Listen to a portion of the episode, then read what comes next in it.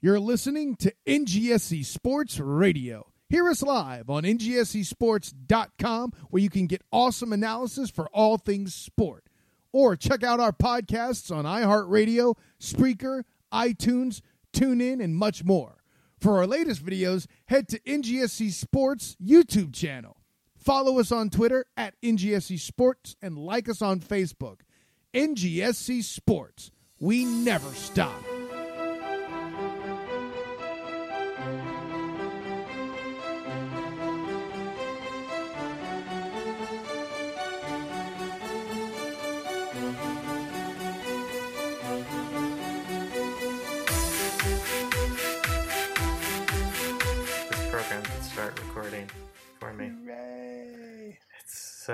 I said, it's been it's kind of been just one thing after another so far. I'd say so. But it's okay. I'm, I'm good now. I'm, I'm glad you're here because uh, I don't know if you pay any attention, but I I might have a little bit to talk about tonight. What? No. I don't think much of it rides on WWE either. It- but but oh, Hell in a Cell. Oh God, they oh it was so close to being good, and then they kind of murdered the entire show with the ending. Oh no. Oh. Yeah, I heard it was. Uh, it, it, some parts were really good. I heard. Um, There was some there were some good parts, and like I said, but the problem is at the end of it, they just went so. That's that's the good noise. I think. you fuckers, why did you do this? it was like so predictable and yet just so bad. It's like everybody was like, God, this is probably what they'll do. And then it's like, but but no, maybe they won't do it. Hopefully they won't fuck it up and do it. And then they did it. Yeah. Come on, you jagoffs. Don't worry. Hey, uh, NXT will save us, just like it's gonna save the WWE 2K19 game. That's why I hear. Like I heard, uh, Dakota Kai is uh, DLC in that game. I mean, that's cool. I, I, I you know, I had bought the, um, I bought a WWE game a few years ago, Mhm. and it just it got old to me quick. They're they're they're not good. They used to be pretty good. There there's some still like back for the N64, and I think a couple for like the PlayStation Yeah, yeah, 2. yeah, yeah. I used to play. I used to rock one on N64. Yeah. The uh, It's just, uh, I mean, uh, I've heard these 2K ones are very bad. they always like now the WWE as usual. They're masters of like making it look like it'll be amazing hmm and promising you all this shit, and they'll give you what they promise you. But then you get in there, it's like, oh, well, this shit that I really would have wanted, that, yeah, they don't do. It. Damn it! That's And it's like it just ends up being like kind of ridiculous. So I don't really deal with the 2K games anymore. I'm I- always interested to see who's going to be on the cover, and the commercials were always really good for them. mhm. But yeah, I don't want the game. You know what's the most disappointing thing about 2K? Is that they probably made the best football game ever. And then um, EA bought the official license like the next year for the NFL, and they could never make a game. Like I don't remember if you remember, it was NFL 2K5, and it was it, it was amazing. It was it, it was the best football game I ever played, and still to this day is the best football game I ever played. It was great, and it was only twenty bucks, and it was That's, that's and then and then EA who makes Madden was like, yeah, um, you guys make a much better game than us for much cheaper than we do, so we're just gonna buy exclusive rights to the NFL license, so you guys can't make another game. Isn't that kind of how EA does like everything? Yeah, more or less. Yeah. I mean, NFL, FIFA. Yeah. Um, I mean, thankfully that at least there's a different. Like I've never gotten to play it, but I've heard it's really good. Uh, Pro Evolution Soccer. They actually have a they have a deal with Liverpool and a couple other clubs. I think Mhm. Barcelona's another one of them. yeah. where they have a bunch of didn't actually did did Liverpool reveal their third kits through PES this year? I believe so. That's right. Uh, so Well, apparently Madden or Madden, Footman. I don't give a shit about Madden. nobody does. Um, Yep.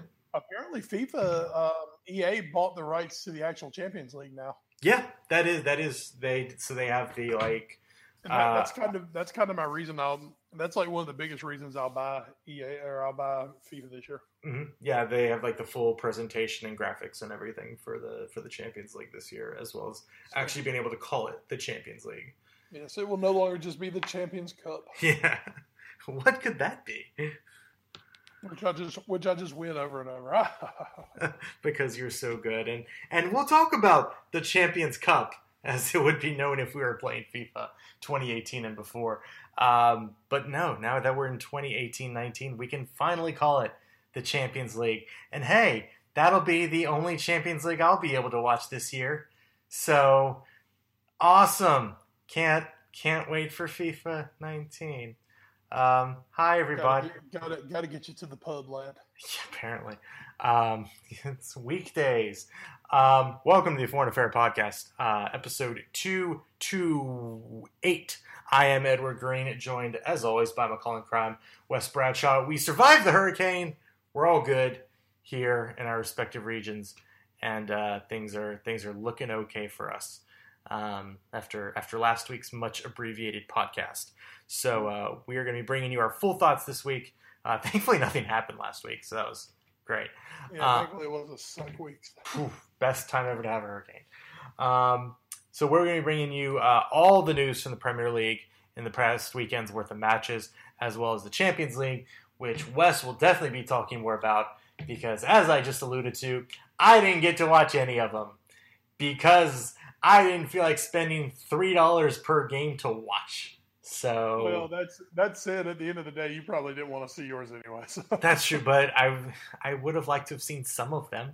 I would have liked to have seen Manchester City lose to Lyon. Spoilers.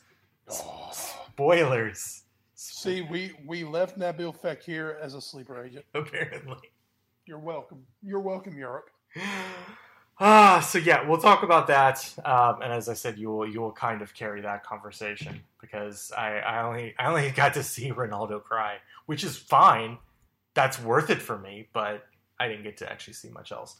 Um, so we'll be talking about that. We have a little bit of news and notes, and then watch four, and then a meh, sort of So Raw coming up later on in the program. As always, we're presented by NGSC Sports, NGSCSports.com. We never stop. So let's get this train rolling here as we hit the Premier League action from this past weekend, back from international break. And first, we're going to go through some matches that we're not really going to talk about. Uh, Huddersfield. And- and real Yeah, quick, just sure. just the final indictment of all international breaks. hmm I mean, this international break created a natural disaster in North and South Carolina. Mother Nature actively abhors international breaks. I mean, Mother Nature said, "All right, fine, no Premier League. I'm going to destroy Wilmington." Um, Guys, come on, Yeah, that's just, rough. just never again. Never again. Just don't do that again. Just, No. So no more international break, That's that's all we ask. It's really not a big thing to ask, I think. Unless it works in our schedule. True. Uh, unless you start playing in Charlotte. Um, back to the Premier League. Huddersfield took a 1 0 loss uh, to Crystal Palace uh, thanks to a goal in the 38th minute from Wilfried Zaha as uh, Palace get back to winning ways there. Uh, after the international break, Bournemouth with a big win over Leicester City. Oh, Chevy? Oh, big up the cherries. Uh, Ryan Fraser with a brace, Josh King with a penalty, uh, and that was just in the first half as Borman got staked out to a 3 0 lead. They added a fourth one in the 81st minute uh, before James Maddison put a penalty in for Leicester in the 88th, and then Marc Albrighton just one minute later got them their second, but it wasn't enough for good old Leicester. Um, so we're going to move on from there. Uh, Wolves. Wolves really starting to hit their stride in their Premier League now, and they beat uh, Burnley, poor Burnley in the process. Uh, Raul Jimenez with a goal in the 61st minute to give Wolves their win and send Nick Petrovic into raptures. And uh, our next match uh, is one I'm sure Wes has absolutely no joy in, no, takes no pleasure from at all. Everton won, West Ham three. West Ham get there it is. There's that laugh. Uh, West Ham gets their first win of the season, and it comes at the expense of the Toffees at Goodison Park. Uh, Andre Yarmolenko, hey, he's a good player. Uh, he scored two goals in the first 31 minutes of the match to put West Ham out front. Uh, Gylfi Sigurdsson struck just before halftime, but Marko Arnautovic put the game away for good at the hour mark to give uh, uh, Manuel Pellegrini his club's first win of the season. Huge win for them to get back on the right track. And then, uh, and of course, uh, Yarmolenko, who has been connected with Everton for about five straight years now. So I'm sure they were excited to see him beat him. very, very, very. He's giddy like a schoolgirl. Uh, and then on Monday Night Football on NBC Sports, uh, Southampton 2, Brighton and Hove 2, uh, Pierre-Emile Højbjerg with the goal in the 35th minute, and Ingsy, Danny Ings with a penalty in the 65th, put Southampton looking like they were in cruise control. But Shane Duffy got one back for Brighton in the 67th, just two minutes later. And then Glenn Murray had a penalty of his own in stoppage time near the end to get Brighton a point on the road. Big point for them on the road. So, uh, Wes, um, I guess we can also just quickly go over some of these other ones, uh, even though they involve the bigger clubs. Uh, Chelsea stays perfect uh, after dropping an early goal to Cardiff at home uh, in the 16th minute. Eden Hazard comes out with a hat trick to get Chelsea up 3 1, and then Willian, the Brazilian, adds one in the 83rd minute. And uh, Wes, very quickly here, Chelsea um, still not the toughest of schedules so far, although that's gonna that's gonna start getting ramped up just a little bit now that they got to take on West Ham coming up here, um, and then of course Liverpool twice next week. Um, but looking good as they uh, they head into the meat of their schedule. Yeah, um, you know, we may have kind of underestimated a little bit what Sarri's men could do, and Mhm. that's it's fair. You know, um, still don't think this team is built the way Sari wants it to, Mhm. but what Maurizio Sarri has is he has a guy who is at this moment playing out of his skin is really at this moment one of the best players in the world, and that's Eden Hazard. Mhm.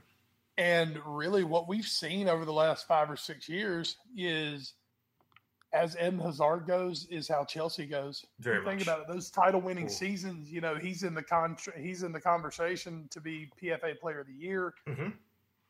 And then in the seasons where everything goes to shit, he he's pretty much shit. Yeah, absolutely. So, eh, so that really does bode well for Chelsea going forward, um, as he's having a he's having a cracker of a season thus far. He's he's been fantastic since drop, and you know there's there's some talk about it. Um, you know, there's there's a rumor out there that Hazard has already agreed terms with one of one of three big European clubs. Mhm. Those clubs are believed to be the two Spanish giants, Madrid, Barcelona, and also Bayern Munich. Mhm. And that there's there's kind of like an under the table agreement to sell Hazard at the end of this season. So you almost wonder is he maybe putting himself kind of in that shop window Mhm. to maybe make that move to Madrid or Barca or something of the sort. Uh, Chelsea fans won't like that, but you know what? If you get a great season and then a huge fee for him, I guess things could turn out worse. You know, if a guy don't want to be there, he don't want to be there. It's contract year. Yeah, uh, but Chel- yeah, he, he's Jeff Blauser. Except he actually has a really good track record. He's Jeff Blauser if he had like two MVP awards already. so. um, Um, yeah, I do think it's yeah. interesting that you know this is. It, it, it's tough to like a guy like that. I think you know. I, I know we just don't really like Chelsea just as fans, but I, I think I think it's tough outside of Chelsea to like a guy like Eden Hazard who who only seems to turn it on when things are going well. And then when things aren't going so well, that's when he also takes it. Like he's never able to elevate his game when things around him are going poorly. And I But I, think wonder if it's I wonder if it's does he want to elevate his game? That's- going that's- poorly, or, or is it more attitude like fuck this shit? and that's and that's another point. Like, it, and either way, it's not good. So I, I Yeah. think that's what makes it so hard to to put Eden Hazard at the top level because when he's playing like this, when he's playing like he did at the World Cup for Belgium, you said it. This is one of the best players in the world. The problem is we haven't seen it consistently yet. Like he'll have a great season when Chelsea wins the title, and then as you said, we'll have a bad season, then a great season, and then a bad season. And now it looks like he's on pace for another great season. And you know, he's made comments before. I mean, obviously, we've talked about it ad nauseum. The time when they were not in a good season and they were playing about to play PSG in the Champions League, and he the day before he said, you know, it'd be great to play at PSG one day. It's like well, that's that's not what we want to hear you know, when you're about to play them, especially when you're at Chelsea. So I, I that's that's what always stops me from really buying into Eden Hazard is is this attitude. I, I think attitude issue that he does have. And again, mm-hmm. when things are going great, it's fine. But as soon as things start to take a dip, he I think he just mentally sort of checks out. And that that to me keeps him from being one of the greatest. and like, it's unfortunate because he definitely has that. Oh, absolutely. I mean, we see it. We see it on those off seasons when mm-hmm you know, I mean, the guy's he's a he's an absolute world class match winner. Mm-hmm. Um, but yeah, I mean, you know, it, it, almost seems like those tough seasons at Chelsea, he's just sleptwalked through them. He's mm-hmm. been like a zombie. Mm-hmm. zombie, zombie Hazard. Zombie, zombie. yeah, yeah, stop it. Um, but oh, we love you, Dolores. R.I.P. Yeah. But um, you know, the, if he's turning it on this season, Chelsea with everyone else around him. Chelsea's just they're playing well right now. They they are through this point, they are a credible threat. You know, you know, I think Watford had their great start. I don't think anyone considered Watford a credible threat. Mm-hmm. But right now, just with the start that they're getting off to and the fact they're taking maximum points and the way they're playing, you know, you you might almost start to slip Chelsea into that conversation with Liverpool and City at this point. Um, and you know, maybe make them title contenders. Now, once again, it's going to also come down to what they do when they play someone. Yeah, that's I'm I'm waiting. That's I really want to see what happens when they play Liverpool twice in four days. Yeah, we're we're going to see something. You know, obviously when they play Liverpool, you know, when they play a City, when they play uh, United or Tottenham, um, because I'm sorry, you know, they got Arsenal at the most at the most opportune time possible to get Arsenal, mm-hmm. and they blew their doors off. So um, yeah, we'll we'll we'll know more about Chelsea in about two weeks. Mm-hmm. We'll you know we've talked about that. Well, you know after next week we'll know a little more about them. You know I think I think after this week a match we'll get to. I think we know a little bit about Spurs. It's mm-hmm. not it's not really what we wanted to know. um, I think we know a little bit about Liverpool which is in a positive light. Um, and it's because of those high profile, those big time matches where the intensity and the, the teams are evenly matched and someone has to go and win it. Um, you know, as compared to, you know, Huddersfield yeah, and Newcastle, you know, uh, so, but give it up to Chelsea. I mean, they've taken maximum points. They've done everything they can. They uh, sit atop the table on goal differential Mm-hmm. Uh, they really could not have started their season any better. Mm-hmm. Absolutely. And then, uh, real quick, we'll go through this one because we'll, I think we'll talk about City more once we hit the Champions League. Uh, 3 uh, 0 win over Fulham. Easy peasy. Uh, Leroy Sané, hey, I guess he's good again. Uh, he scored in the second minute of the match, followed by goals from David Silva and Raheem Sterling. So, tiny 3 0 win at the Etihad for Man City. Um, Arsenal gets a well. Real, real quick sure. on that city, I, I, was I was watching. I watched the half of that match, and um, you know, City go down and score, and I was kind of like half paying attention at the moment. I was like, "Damn, they scored quick." And I saw with Sane, I was like, and of course, without a doubt, it's yeah. Sane. It had to be. yeah, I mean, it just had to be. So, Script writers. Um, Arsenal does get a big win on the road uh, against, I guess, big win on the road against Newcastle at St. James Park uh, Xhaka and Ozil on the board because, of course, um, and then Newcastle pulls one back super, super late on by Ciaran Clark. Uh, but Arsenal do get a road win, so things are starting to sort of turn from them. Again, it's Newcastle, so and Newcastle have not looked good this year at all. And, and that is good for Arsenal. I mean, the race to four. uh, you know, got to avoid relegation. So, um, you know, good, good on Arsenal to go get a win early. Uh, hey, really nice of Mesut Ozil to decide. I, I play this week. this week I play Bob Goblin. Um, of, course, of, course, once again, it helps when you're playing Newcastle. Very true. Uh, Watford's uh, perfect run of the season, start of their season ends uh, against Manchester United, who I think the international break could not have come at a better time for than them. Um, coming off the uh, win against Burnley, uh, they come back and get a 2 1 win uh, at Vicarage Road to end Watford's perfect start. As I said, uh, Lukaku and Chris Smalling on the board for United. Uh, Andre Gray with a goal in the 65th minute. Uh, so United gets their uh, gets their three points on the road, uh, second straight road win for them after an interesting start to the season. Int, int, Um, interesting. yeah, you know, we, we, with United, Big you indeed. know, I, I, you know, United actually went to Watford as dogs. A little bit, yeah. And you know, I don't, I don't know about that. I mean, everyone knows United has a better team than Watford.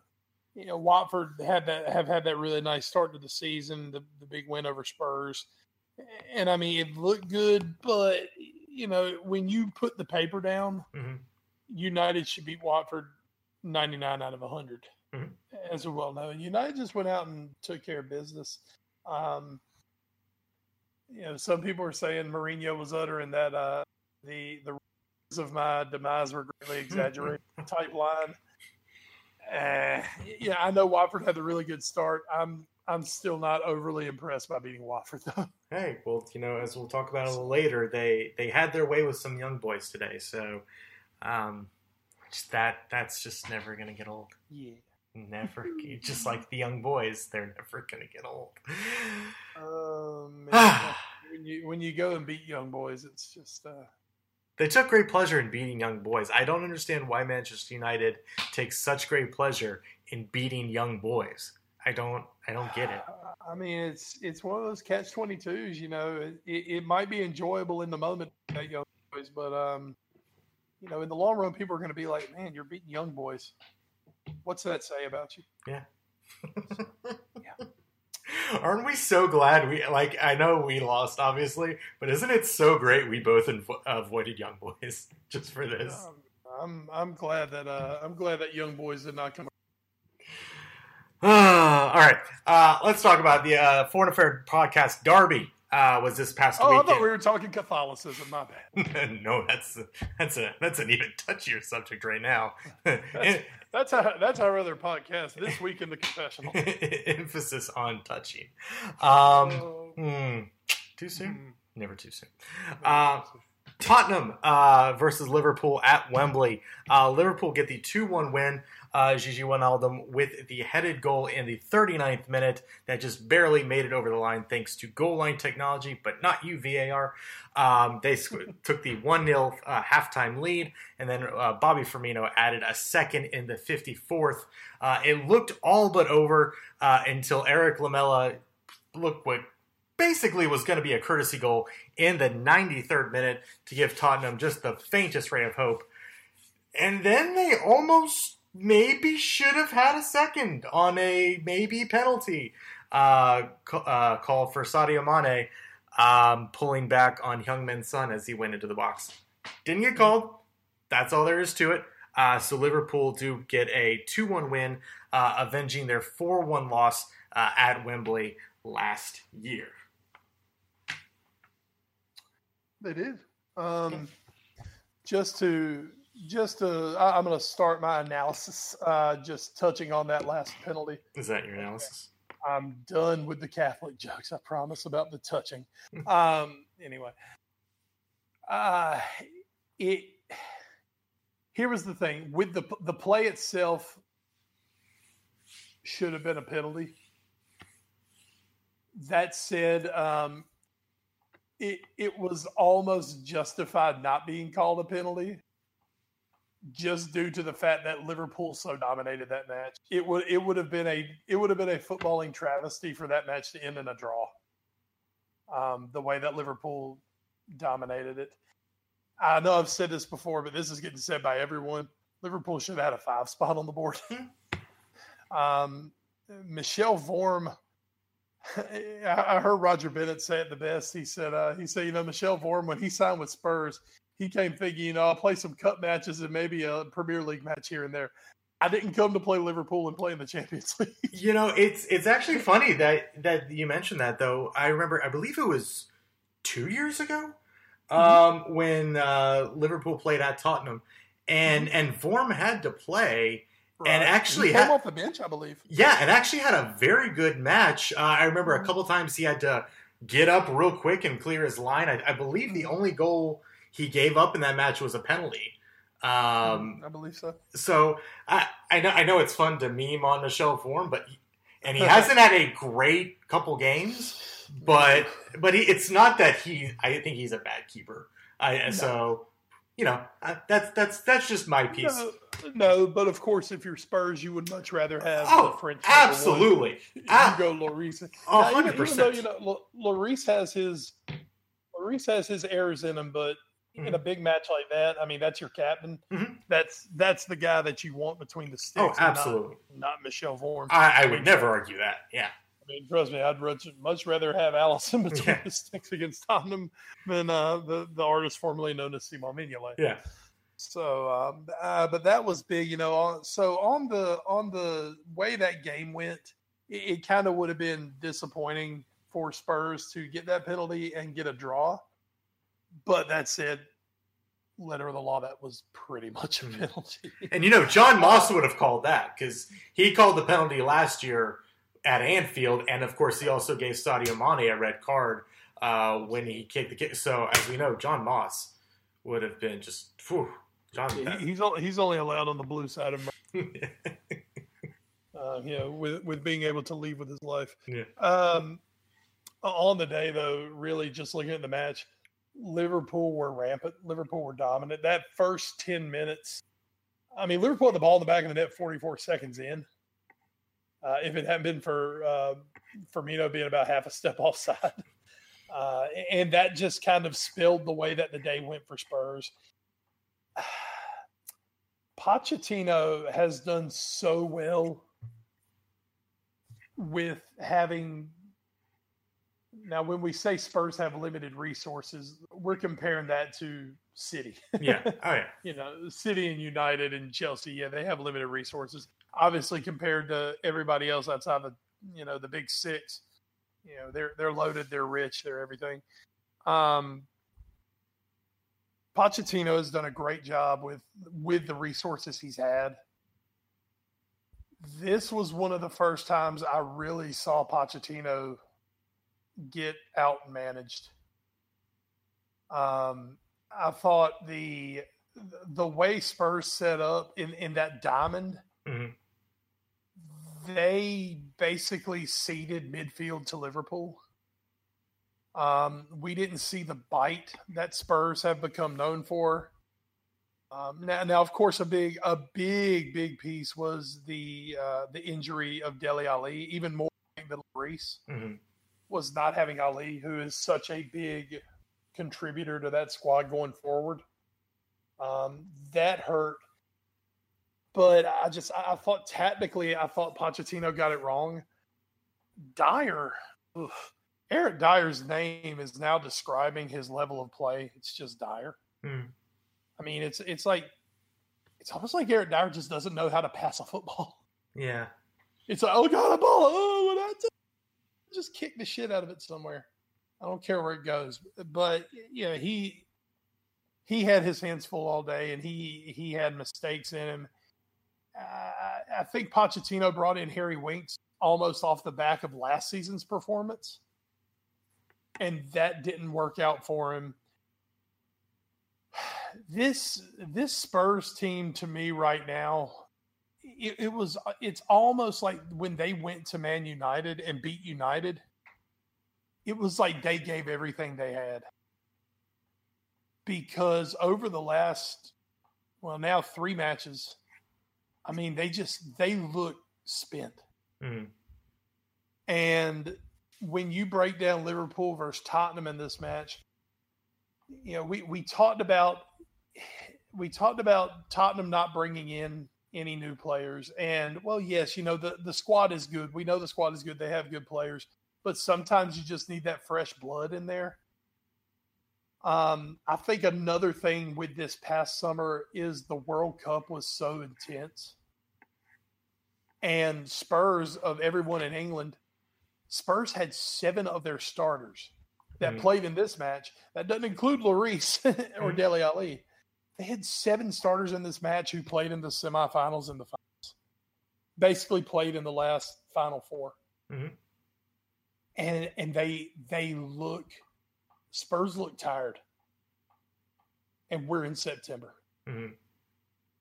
You know who doesn't look tired? Um, uh, uh, oh God, I've I've forgotten your winger's name all of a sudden. The Brazilian.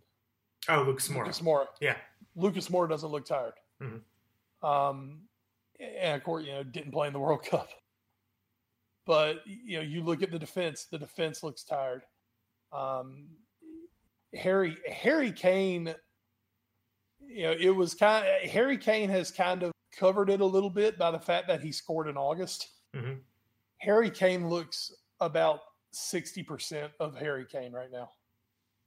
Um, Alderweireld, Vertonghen look gassed. Now, now, of course, Liverpool can do this to you. Liverpool are the type of team that can do it, but they look gassed against Watford. Mhm. They look gassed against Inter. And this is just a, I mean, this is just a, a Spurs team right now who's already the effects of a very long season. I mean, Harry Kane, Harry Kane basically has not had an off season in three years. I mean, he just plays. He keeps playing, and and that is a testament to how great of a player he is. Yeah. Uh, Uh, uh, wouldn't have. What, what did he do last year? Didn't they have something last summer? Or was um, he coming off? Or was he coming off an injury? I think it was just coming off injury. I think it was was because yeah, it was the year before was Euros, and then it was Uh. nothing, and then it was World Cup year. Yeah. But but you know, Kane just God, there was something that said how many matches he's played since the beginning of the Mhm. season, and it's something like seventy or eighty matches. And now you go right into this season, and he he just he looks he looks a shell of what he should be. And it, it's just you know Spurs are a team that under Pochettino they've been known for their fitness levels. They've been known as the team who will just outrun and out hustle everyone. You know, they're the ones who they dive in for every ball. They kill themselves. They kill themselves to play their game. And right now, it just it it looks like it's taking a toll on them. Um, Uh, their injury situation doesn't help, but but it just Spurs. I'm a little nervous for Spurs right now, just because, like I said, they look tired, and it is the middle of September. Mm-hmm. Well, And and then, go ahead. I was just gonna say I, I do remember that. I don't remember where I read it, but I remember someone either writing or talking about the the World Cup fatigue, and it was, and they basically said you don't you won't see it in August. Where you'll see it is about the middle of September going into October. Hmm. and that's and so that's the part we're starting to see it and hey maybe Yeah.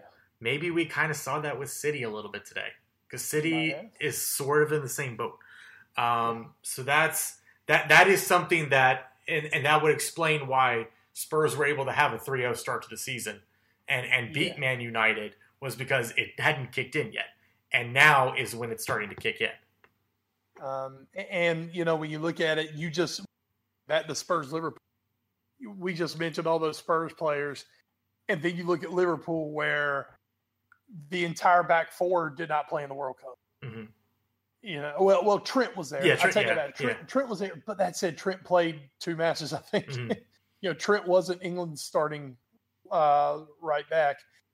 You know, Joe Gomez missed it through injury. Virgil wasn't there. Robertson wasn't there. Fabinho wasn't there. Now Fabinho obviously just finally made his Liverpool debut, but you keep going down. Naby Keita wasn't there. Uh, Milner wasn't there. Wijnaldum wasn't there. Uh, and then you know you look at that front line, and you know right now Liverpool are having kind of some front line issues where some guys are looking tired. And you could say with Salah, maybe I'm hoping this is why Mhm. you know, maybe Salah's just tired from everything. But the fact is, the backbone of Liverpool that has been so strong for them, the defense in the midfield, most of those guys weren't at the World Cup. Mhm. I mean, other than really, other than Jordan Henderson.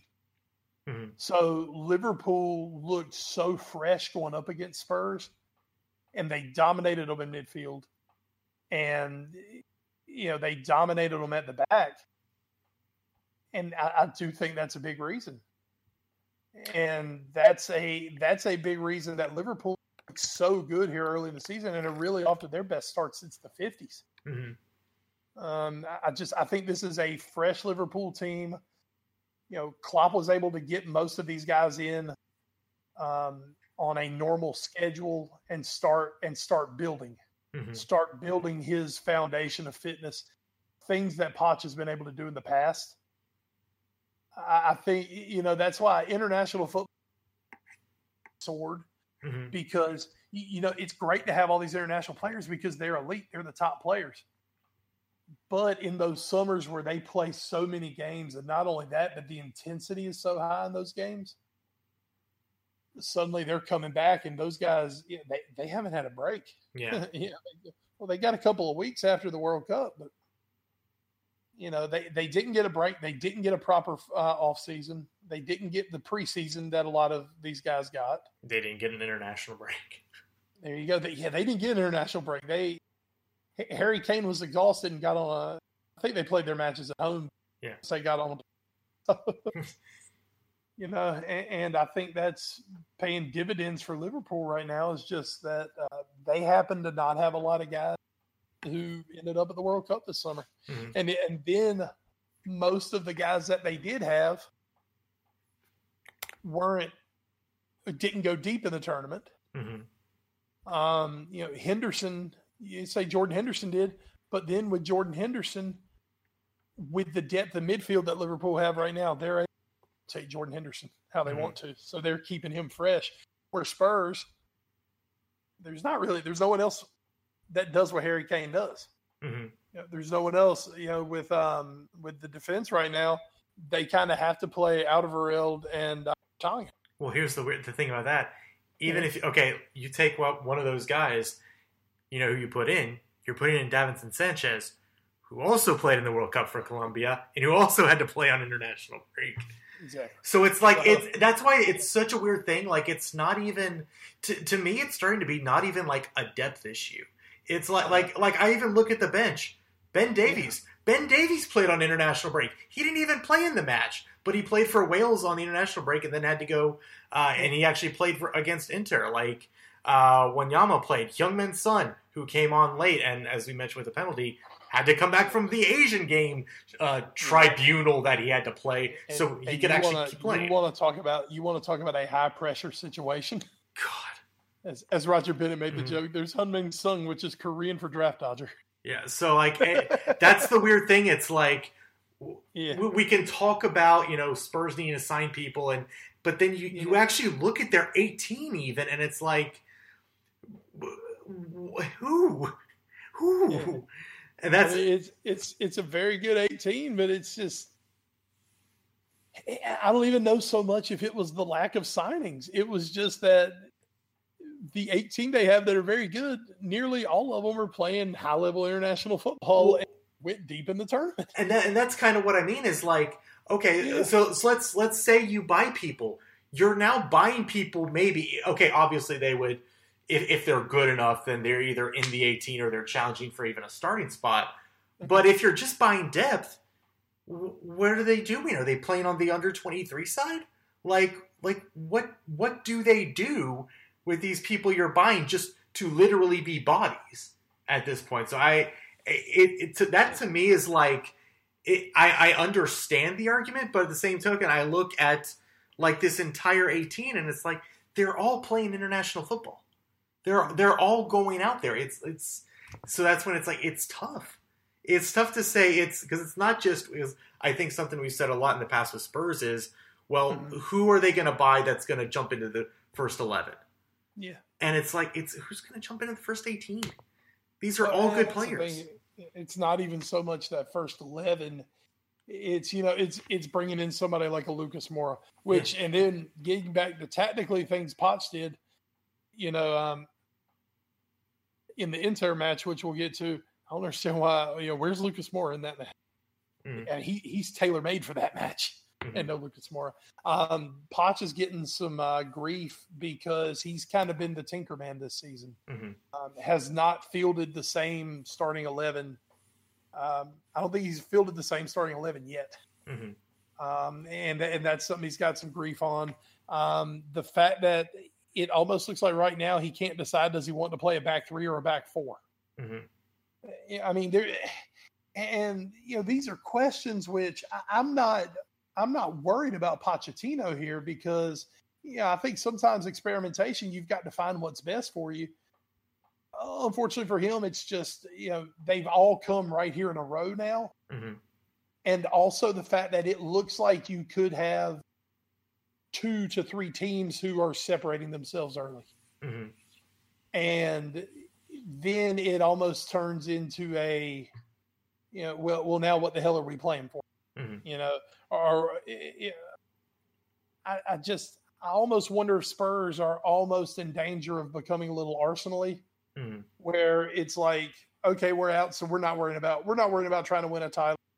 Top four, top four, top four. Yeah, here's the tough part. Like, I, I I know we play. Why do we play? We play to win the game. We play to win the league. I I get that. I think he did a screen. Yeah, no problem. Um, I who reasonably expected Spurs to win the title this year? Yeah. Anybody? That's the thing. Like like No, it was it, was was- it, was- it, who like like yeah who but who any any reasonable person who would set all the motion aside and just looked rationally at everything Yeah. you had you had basically two options you pick city or you pick liverpool and that's it like that's it like like something bad would have had to have happened there, there would have had to have been a a leicester season s collapse from Yeah. both of them and maybe even chelsea now for Tottenham to win the title this year. And that's that's not really supposed to be a knock against Tottenham. That's just supposed to be how, how good those other two teams are. But and so that's why it's like, well, what do you play for? You play for top four. Like that's it, coming into this season. That unfortunately, I think had to be the realistic goal. I think it did have to be top four. I think it did have to be top four and winning a cup uh, and and trying to make a deep run to the Champions League, and that's that's where they have to do it. And obviously, this week uh, took a bit of a hit, um, but at the same token, like I think it's still all to play for in that group. Obviously, we'll get to that later. Um, but I and that's what I think. Like I I don't I don't think winning the league should have been a realistic goal this year. I know that's shitty to say, but I think it's also honest. Like again, like I think some I, I don't think Tottenham could have just gone out, played great, and won the league. Mhm. City and Liverpool would have also had to have fucked up for them to win the league. Mhm. And that's n as of right now through match week five, it's not looking like it's going to happen. So that's that's just where I would stand on that. Like I, I understand what you're saying. I think you make a good point, but I also think it's like mm, you're never going to win the title this year. So. Uh, I mean, then it just comes down to what what are your expectations, and Yeah. I think there there's definitely a a group in in the Spurs fan base who are, you know, they. I think Spurs fans have built have bought into the project Mhm. But I think you're getting a, a group of them that are becoming restless and they want to see the project pay off. oh, trust me, I've been on Spurs Reddit. I know. Yeah, yeah, A- and you know, part of that. I mean, something I heard is somebody say, you know, Liverpool or Spurs have been telling their fans they'll be for four years. You know, they Liverpool have kind of taken that step and built that team, and you know, Tottenham have been Tottenham have been saying this is Tottenham have basically been saying that they were going to be what Liverpool become. Mhm. and for some reason for Tottenham, it just hasn't gotten to that point. And I think it just, you know, no matter how good a manager is, and Poch, I mean, Pochettino has got to go down at this point as one of the best managers, I would say, in Spurs history. Mhm. I mean, yes, he doesn't have the silverware to back it up, but once again, it, it is different time and place. And also, it's not like Spurs exactly have a bulging Mhm. trophy case anyway. you know, not take away from them, but you know, it's not like you know, it's not like they've got a bunch of past man. who've got European titles and league titles just scattered through the CV somewhere. Poch is definitely one of the best managers they've had, and 20 years by far he's the best manager they've Mhm. had. You know, when you've gone through the Harry Redknapp, the AVB, you know, you've gone through that shit and you've seen them underachieve and you know spin big on shit and just bad things happen. Obviously, Pochettino was the breath of fresh air. He's the guy who brought hope. Um, he has built a fantastic Spurs squad, Uh, probably the best squad Spurs have had, and I can't really go all the way back into history of Spurs, but I certainly, certainly since I've been watching football, which has been around the you 13, 14 year mark now. Mhm. I mean, this is the best Spurs squad that I've seen. I mean, it's probably the best since they were in like early '80s. I think when they were winning uh, the European Cups. So I, I guess so. Yeah. You know, I mean, Poch has done magnificent, but at some point, there's always a, a, a point of the fan base. And trust me, I can definitely tell you this as a Liverpool fan because these are the Klopp out people. but there is that group that's going to be vocal and say, you know, yeah, you've done great in the project, but when are we going to see this project pay off? Mhm. And I just think, um, you know, now with three losses on the trot, finding themselves down in the Champions League uh, group, a difficult group as we're seeing at this point. Um, you know, seeing themselves now six off the pace in the league. I think there's a definite group of Spurs fans that are growing a little disenchanted, disenfranchised with football. I will say I, I did enjoy this. I was on Spurs Reddit, and somebody went into this, uh, created a post and was like, "God, you know, it's." I, I think I think this was this. Yeah, this was today. He was like, you know, I don't know. You know, this this. I think we just need to accept that this is just isn't going to be our year. You know, we're going to take our lumps this year, and we might be finishing fourth, fifth, sixth, and you know, that's just you know what's going to happen. And then the first response was, get that reactionary knee jerk shit out of here. That was for yesterday. Today's a new day. Fuck you. And I was like, oh, okay then. That's a that's a good response from the fan base to that kind of post. Um, so I, I do think, and God only knows, we'll, we'll get to the schedule in a second here for the upcoming week. Um, obviously, they have Brighton this week. Brighton already gave Manchester United all they can handle, so this is not an easy match. But Brian gave, Brian gave Liverpool a decent match. So. yeah. So so but Tottenham could also go into the Amex and win and everything gets turned around and this is all forgotten. I, I do think a point you made, you know, with them all coming in a row, it looks a lot worse than if it had been like Mhm. every other game. I I think there are areas of concern. I also think and, and I I love God, I love you, Arlo White. I love you so much. Um, after the after the Manchester United match, he- I believe he tweeted out something like, you know, this Spurs team looks together, they look cohes- cohesive. Um, you know, Manchester United's complaining about no signings, and this Tottenham team just blew them out of the water, and they had no signings. Um, and then this just after the inter match, these like they look gassed and blah blah blah. And I'm like, you you can't have both. Like like like both can't be true in the span of three weeks. It's it's the answer is somewhere in the middle. It's not that not having signings was the right thing to do. It's not that not having signings was the wrong thing to do. It's just the situation we're in. I think that's that's one of the issues we see in football a lot because you know we only play once a week, twice champions, a couple league weeks. Yeah. Um, is we tend to be very reactionary.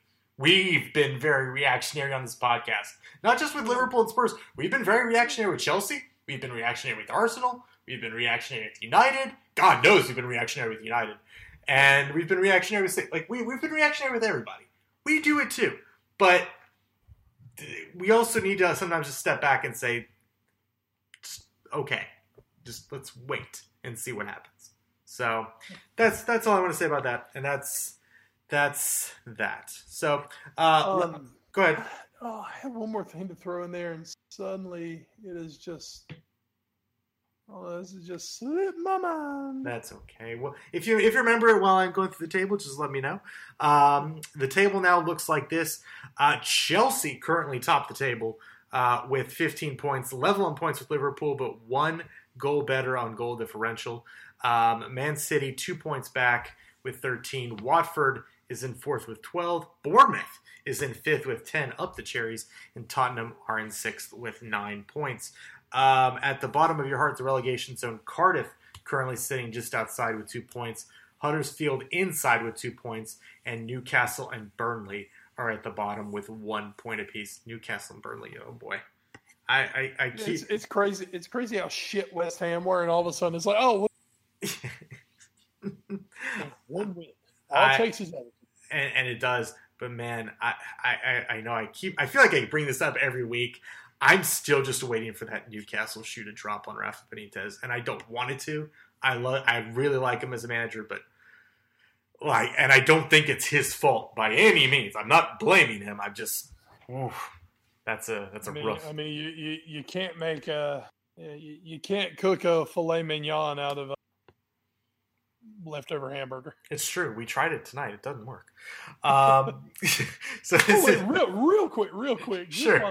That totally off subject, but since we're talking about meat, really quick, uh, have you noticed the new spokesperson for Arby's? no, I haven't seen it. What? Who is it? It is it is H. Jon Benjamin, Oh. basically talking about roast beef and sandwiches. It's fantastic. They're, they're like two or three Arby's commercials. I'm staring at one right now as I'm rewatching Liverpool PSG.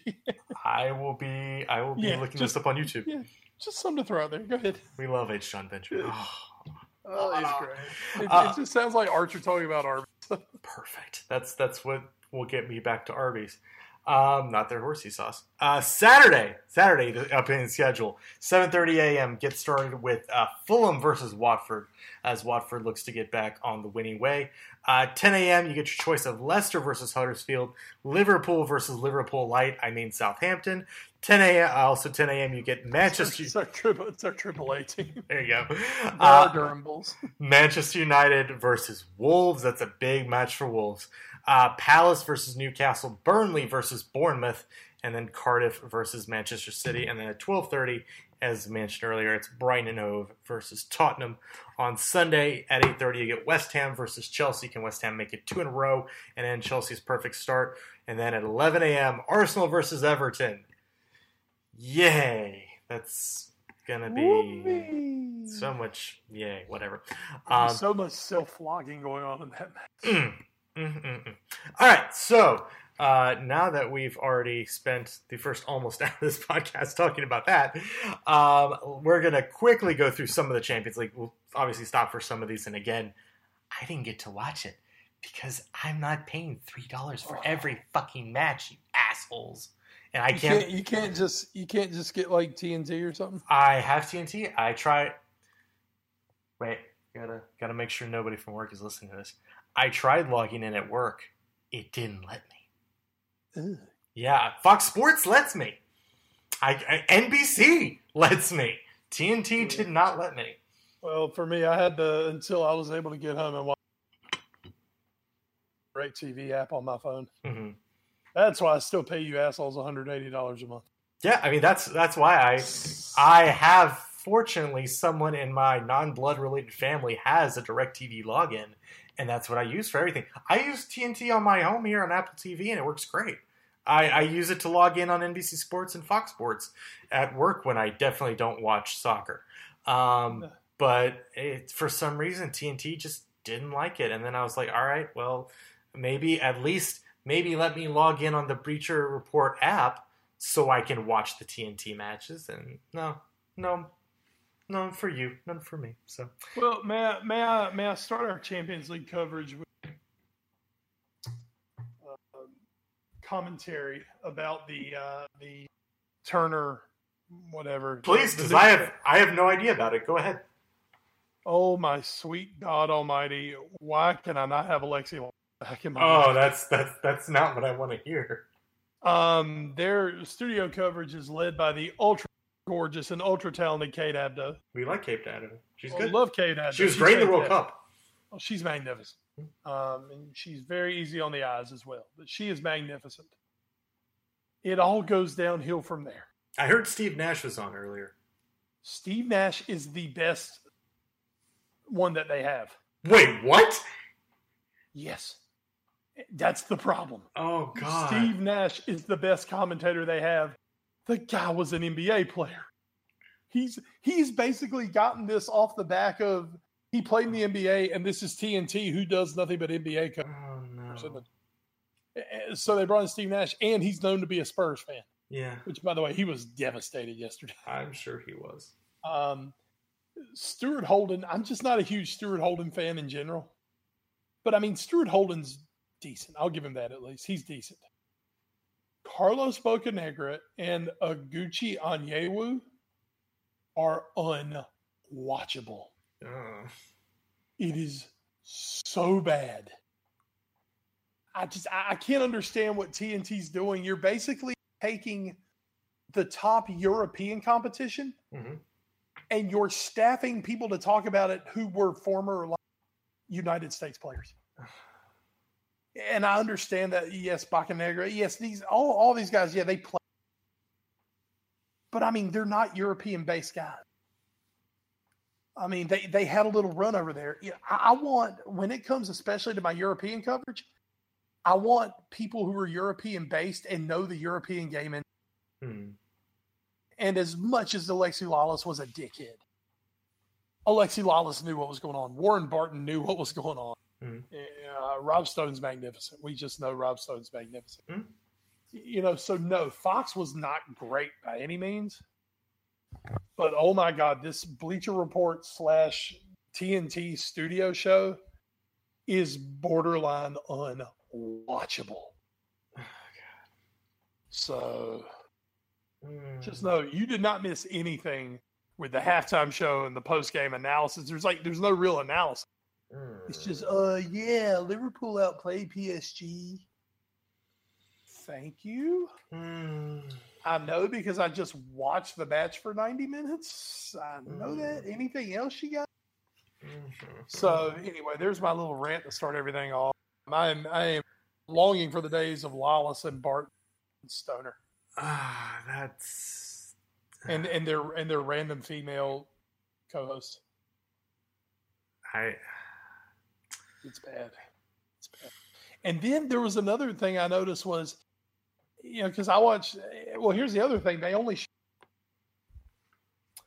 because they don't have it like on Fox Sports Two or something. Yeah, I. So Yeah. you know, I don't understand. Of course, you had to get friends in all day on TBS.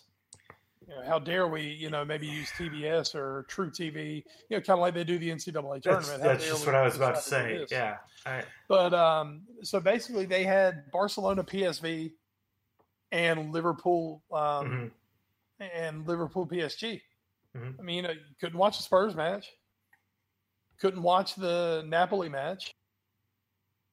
So uh, I was I was displeased with that. And then, especially during the Barcelona PSV match, it seemed like they had the crowd noise piped up too loud, Mm. and it was hard to hear the announcers. I, I So will say one pro- thing. I don't think their their production compared to NBC Sports is so bad. I will say one thing I heard about that is that they are basically just bringing in the world feed. I guess I guess I don't know if it's Uh-huh. whatever whatever feed they use natively in England. That's the entire thing they're bringing in. Like it's not even, and, and I, I think Fox did that a little bit. Um, Uh-huh. and and I know like that's what NBC will do on their games when they're not like it's not Arlo or somebody at Well, yeah, I mean more the NBC Gold match. yes those. Um, yeah. but still like I don't remember that ever being a problem though either. Well, I mean, now here uh, I, it was it was just almost like whoever levels were just, Mhm. and it was like that for both games. It, it's like you could, and trust me, I, I enjoy hearing the crowd. Don't get me wrong, Mhm. but it was almost like you could hear the crowd to the detriment of the announcer. Mhm. and that was just getting old. It's like, wait, what the hell did he say? What did he say? What did he say? Um, they got it better during the Liverpool match, but then the you know during the Liverpool match, the PSG crowd, which was fantastic by the way, Um, they almost over they almost drowned out the announcers a number of times. Jesus. So I'm hoping that's just okay. It's week one. You know, this is well, it's not really week one because they've done, you know, other matches, but Mhm. you know, hopefully they'll get this shit right because it, oh my god. And then you know, when we watch the Premier League, you know, we're used to all these fantastic replays and just Mhm. all the you know, the production quality that NBC does is fantastic. Mhm. This doesn't even come close. So on to the matches.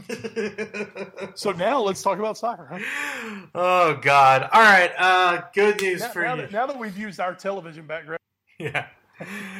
Good news for you, your uh, American soccer fans. One of your own scored. Uh, Christian Pulisic with the winner for Borussia Dortmund over Club Bruges as they get three points in Group A. Uh, as did Atletico Madrid, who get a comeback win over Monaco 2 1. Uh, Diego Costa with the tying goal in the 35th minute, and then uh, a winner just before uh, halftime from José Giménez uh, got uh, Atletico all three points. So again, this is this could be a pretty interesting group, Wes, uh, with a lot of clubs we know. Um, but so far, Atletico and Borussia Dortmund uh, staking their claim to the top of the group. Yeah, and that's kind of what we figured would happen. Um, great on uh, Pulisic to get that goal. I believe it was his. Mhm. Uh, makes him, I believe, the youngest, maybe the youngest player ever at Dortmund to make 100 appearances. Wow. Okay, I believe Uh, that. definitely, definitely the youngest American 100. hmm So I mean, that was that was kind of doughy. that was never really going to be in uh, much doubt at that point. So, uh, but you know, really, really nice, and then to go and score in the Champions League and to score a big goal in the Champions League, hmm um, that's that's an awesome day for that young man and, and for the United States, I believe. Absolutely. So so big win for Dortmund there. As I flip back. Oh no.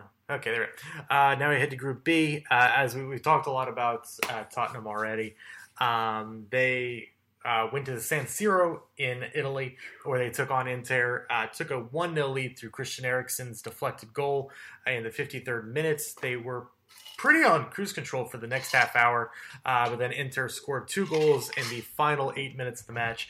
Uh, one from Mauro Icardi, and then the winner from Matias Valero uh, to get the winner in the 92nd minute as uh, Inter um, just just a big win for them.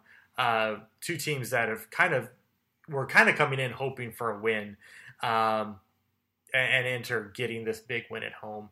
Uh, also, Barcelona cleaning up over PSV 4 0. Messi with a hat trick, current front uh, runner, not front runner, but current leader uh, for most goals scored in the Champions League so far because Ronaldo didn't get any. Ah, fuck you. Um, so, so Barcelona obviously topping the group, um, but still it, with the second and third place matches all to play for. But Inter do strike first for second. They do, and that was, you know, we're- not going to go in depth on Tottenham's issues again. I mean, I think we kind of covered those earlier, but I mean, it was still, it it was kind of the same thing there. the The difference here was they got the early lead, and it was almost like Tottenham were kind of like, okay, we're up one nil, out, and late on they just, you know, they switched off a couple of times. That's all it was, you know, and and you're playing a team that's got really dangerous attacking players, which Inter does, even though Inter's been shit this year. Mhm. I mean, they have not had a good start at all in Serie A. Um, Tottenham just got caught a couple times switching off, Mhm. and Icardi that was that was a magnificent strike from Icardi. Mhm. A great I mean, player. that, was, that was fantastic. Uh, um, couple interesting stats. Uh, four of Tottenham's uh, six conceded goals, the last six conceded goals, have come from set pieces. So that's yeah, that's that's that's weird, and just I, I don't want to call it because I don't want to take anything away from it or, or try to downplay Tottenham more or, or their struggles more. That's kind of a fluky thing. Like it's it, it's kind of like BABIP in baseball. You know, you, you expect that to come back down a little bit, um, or at least you hope that that trend doesn't continue. Um, well. Don't forget, you're talking to a Liverpool fan who just tormented by set pieces for the last Yeah. half of a decade. So. exactly. really the last decade. Um, you know, and that's just that's another thing we kind of talked about with Tottenham is you know th- this is a team that's been built on that de- defensive stability. Yeah, I mean, you know, last few years they've been we've touted them as having the best defense in the Premier League, Mhm. and we're just we're just seeing them switch off too much this year. Well, and the other thing, the other stat I was going to bring up, and this this comes from a great article on uh, the Athletic, which I, I just cannot recommend enough. Go go get a subscription; it's fantastic. Got my Uh, free sp- subscription going. awesome, great great Red Sox articles on there. Oh, yeah, oh yeah. Um, but yeah, I was just looking at this Tottenham article from Michael Caley, um, talking about some of their struggles. Uh, mentions uh, in their their five league matches this season, Spurs have allowed 73 shot attempts. That's the most they've allowed during a five match stretch in either of the last two league campaigns. The next most in a five game stretch was 61. Um, so that's that's a big proponent of, of again why they're struggling and if they can so if they can clamp down on that i also think that they're going to start doing but that that is something that obviously being tired could uh, be a symptom or this this could be a symptom of that tiredness I Um, believe there was a there was a stat from the Liverpool match where Liverpool had ten shots on target, Mhm. and it was the first time Spurs had given up ten shots on target in a home match in something like, God, seven or eight years. mhm. Um, but you know, like you said, that's that's a symptom of you know midfield not being able to control play, Mhm. and up front not being able to really get anything going. Mhm. So um, it, it does all kind of come round circle together. So Yeah.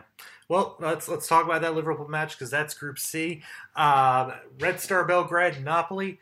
They played a nil-nil draw. Trust us, it happened. I didn't even have to pay two ninety nine to know that. Um, and as far as Gump would say, that's all I have to say about that. um, the other match was much more exciting. Uh, Liverpool 3, PSG 2.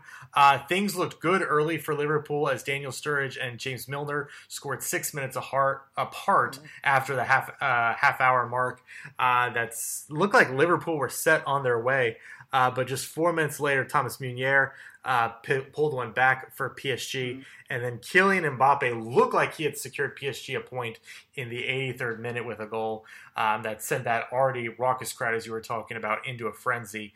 Um, but Roberto Firmino came on as a substitute and pulled the goal back in the 92nd minute to give Liverpool all three points. Um, and Wes, as, as big of a win as this is for Liverpool, um, I did notice a little bit of the talk was that um, a some of the Liverpool fans think that they didn't play that great, which would be interesting to hear. Um, and B, I heard a lot of, and, and not that this would be an excuse necessarily, but PSG played a a much more defensive game, especially early. A much more, I don't know if passive's the right word, um, but a more like we're playing on the road. Let's try to limit goals, and then as they fell behind two 0 they had to kind of come out that a little bit. That's so that's that's what I heard because again couldn't Mhm. watch.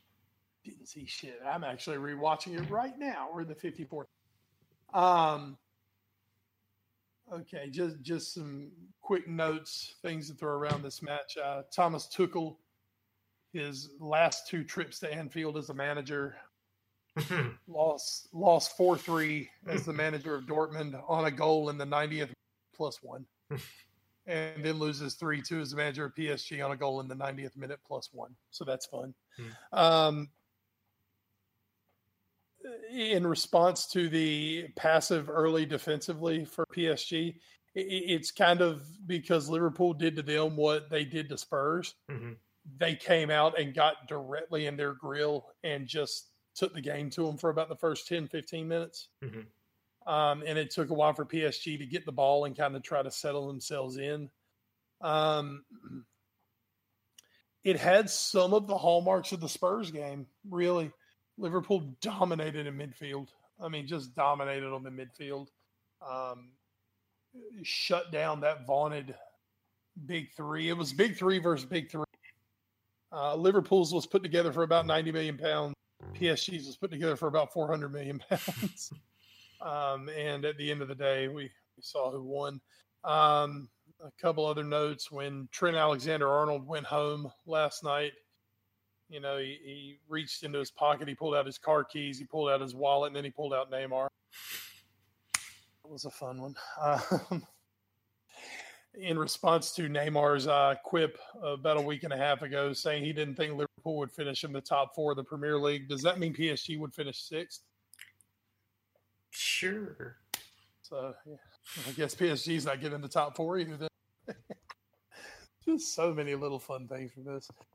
Um, in response to the Liverpool didn't play well, a lot of that I think is more directed to the fact that most sucked. Hmm. I mean, he sucked in this match. Um, Salah, I mean, Salah basically handed them the equalizer Hmm. with a horrendous pass in midfield. Just, you know, here we are. We get the ball back. We do very good back. Salah's got the ball around the quarter of the way in his own half. And, you know, if he just shoots a ball up to Firmino, we're kind of counterattacking. And instead, he half rolls a ball behind Firmino that um, PSG pick up. Uh, Neymar does the only thing that he contributes to the whole match. Um, drops off one to Mbappe, and Mbappe scores the the, the equalizer.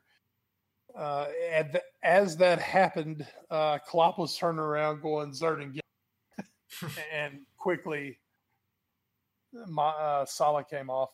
Uh, Salah could somewhat be in the same group with what's going on with Harry Kane right now hmm as in I think from last season he may just be exhausted. Uh, no, once again was in the World Cup. Uh, now, of course, Salah had to come back from the injury hmm that occurred in the World Cup in the Champions League final, um, but he is eh, he scored a few goals this season and had a goal disallowed. Just watching right now again, uh, the one where Sturridge made contact with uh, Areola's unmentionable region. Um, and Salah had put one in that goal dis- But Mo just has not looked like Mo yet this year. Um, and part of it is you, you almost wonder trying to force things. hmm Does he have that pressure? That man, you know, I was a man last year. Everybody's saying it was a one season thing. I can't do it again. So it's like he's trying too hard to do it again. hmm Um, Mane's had his moments. had one against Spurs where a basically a three on two break that Liverpool should have easily put a goal in. Um, he makes a wrong choice and passes to Keita instead of Mane, uh, instead of Salah, and that results in no goal. So Liverpool's front three, I mean, they have not been they have not been anywhere near what they were last season and that's I think what's truly terrifying about Liverpool is man the front three hasn't been very good. Uh, yeah, and all they've done is win everything they've played and find a way to score goals. Uh, Firmino, phew, Firmino uh, put uh, put one of those Mighty Duck deeks from the movie. He kind of put one of those on uh, Juan. I mean, but not a totally spun around looking for the ball. It's like, oh shit, wait, where's the damn ball? and Firmino pulls it out to his right foot, fires a beautiful goal in. Has maybe my favorite celebration ever, where he just covers up his right eye. Um, I was sitting there like, "Oh, that's smart. He just doesn't want anyone to hit him in the eye." And then Larry looked at, I was like, "Oh no, that was a planned celebration. What the fuck's he doing?" so we're calling him One Eye Bobby at the moment. But, um, arr, One Eye Bobby. It's talk like a pirate day. See? Arr, I'd like to hear the Brazilian. That'd be mm, really weird. yeah, there we go. Good job, Wes. Um, Neymar and Mbappe really Neymar and Mbappe each had a 2 Mhm. Um, but for the most part, they were they were shut down. There was there was nothing being able to link. Um, Mbappe scored the goal. Mbappe had a really nice move earlier that made the highlight reel where he got around Robertson and flipped in a cross that did no damage. Other than that, man, Mbappe was not anything special on the day.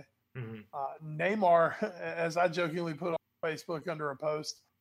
You know, I'll give it to Neymar. He wasn't flying over the field mainly because James Milner wouldn't let him fall. so it's like, well, there's no need to fall down if you know don't have the ball to begin with. Um, but uh, Liverpool just they did a magnificent job defensively. Uh, the Meunier goal came on a uh, misplayed clearance from Robertson, and like we say, you know, the second goal came on Mane a, on Mo Salah, giving Mhm. a really, really. Other than that, you know, Alisson was great. Uh, Alisson, I thought Alisson was really good at getting the ball and getting it out quickly and get putting it into dangerous positions. Um, the way PSG played with their three at the back, Robertson and Trent had a ton of room to get down the side and do things. Robertson had the uh, cross for the first goal. Um, that came off the head of Sturridge. Uh, Trent had a beautiful cross that Sturridge should have finished in the second half. Um, that he misjudged it; it went off his shoulder instead of his head. Uh, that that should have made it three to one at that point. Mhm. So you know, you give those young fullbacks. You know, you got two young fullbacks who were facing Cavani, Neymar, and Mbappe, and they they were spectacular. They were spectacular. Jordan Henderson was great in midfield. Whatever the hell Gini Wijnaldum, son of a bitch, he's actually turned into a really good football. and of course, you know Daniel Sturridge just does what he does. He just, he just fucking scores goals and dances. and really, I mean, Sturridge could have Sturridge could have legitimately had a hat trick in this. I mean, he was he was really good, and then Firmino came on and gave us that little bit of Brazilian magic. Since we don't have the the little little magician anymore, now Firmino it's his job to break it down. Yeah, man, uh, and to top it off, Fabinho made his debut. So, Oh. um, excellent, excellent night. I mean, excellent night for. Liverpool. Could not have asked for a better start to the group.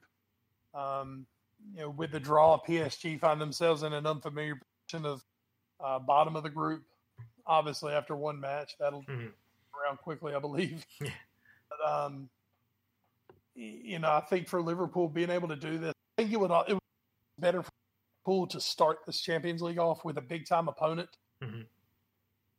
You know, I, it was better for them to start with PSG than Belgrade, than Right. Red Star, Mhm. um, because they walked right out there. And I, I just I think Liverpool proved that you know what last season wasn't a fluke. Mhm. You know, last year's Champions League run, it wasn't a fluke. You know, we're here and we are a major player in this tournament. And if you don't take us seriously, we're going to blow you off. The- and I think Liverpool showed that, you know, if things keep clicking, obviously, I don't think they're going to win every match they play this year. uh, but if things keep clicking, you know, Liverpool are going to be there when, when you get to the obviously regarding whatever the draw will be. Sure. Liverpool have showed they they are a player to be reckoned with in Europe. And uh, for the the big rematch will be November 28th, so that is when they will be remade at the Parc des Princes uh, Mhm. to see how uh, if uh, PSG can get a little bit of revenge, or if Liverpool maybe by that point can just win the group. We'll see. Um, group D, uh, the group eh, nobody really cares about. Uh, Galatasaray got a 3 0 win over Lokomotiv, uh, so good for them. And then Schalke and Porto uh, got the big 1 1 draw.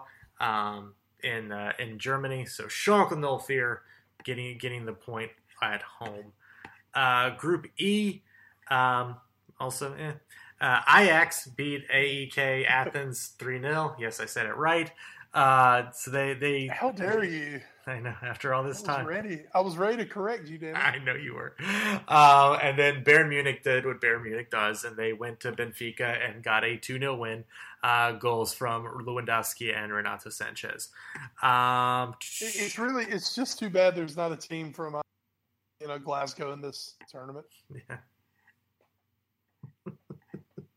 Uh, then, we see your true. Ah, Celtic Tige. Um, uh, Ah, the Group F. Fuck. Uh, Lyon. Oh, this is where everything gets fucked.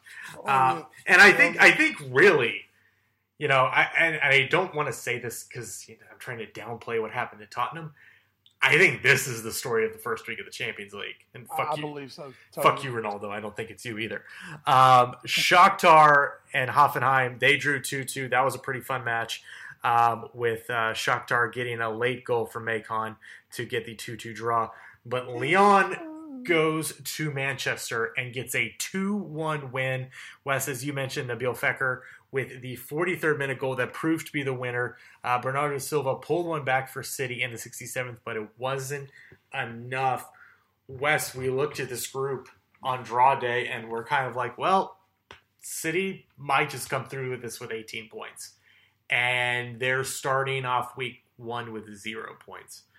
I especially to start at home. And, and with all respect to Lyon, like City should win this match if they want to be uh, a team that's going to win the Champions League, which is at this point what they should be desiring. We talked about goals earlier. That should be a goal for City this year is to win the Champions well, League. You, you, didn't bring in Guardiola to winning. You'd already won that with two other.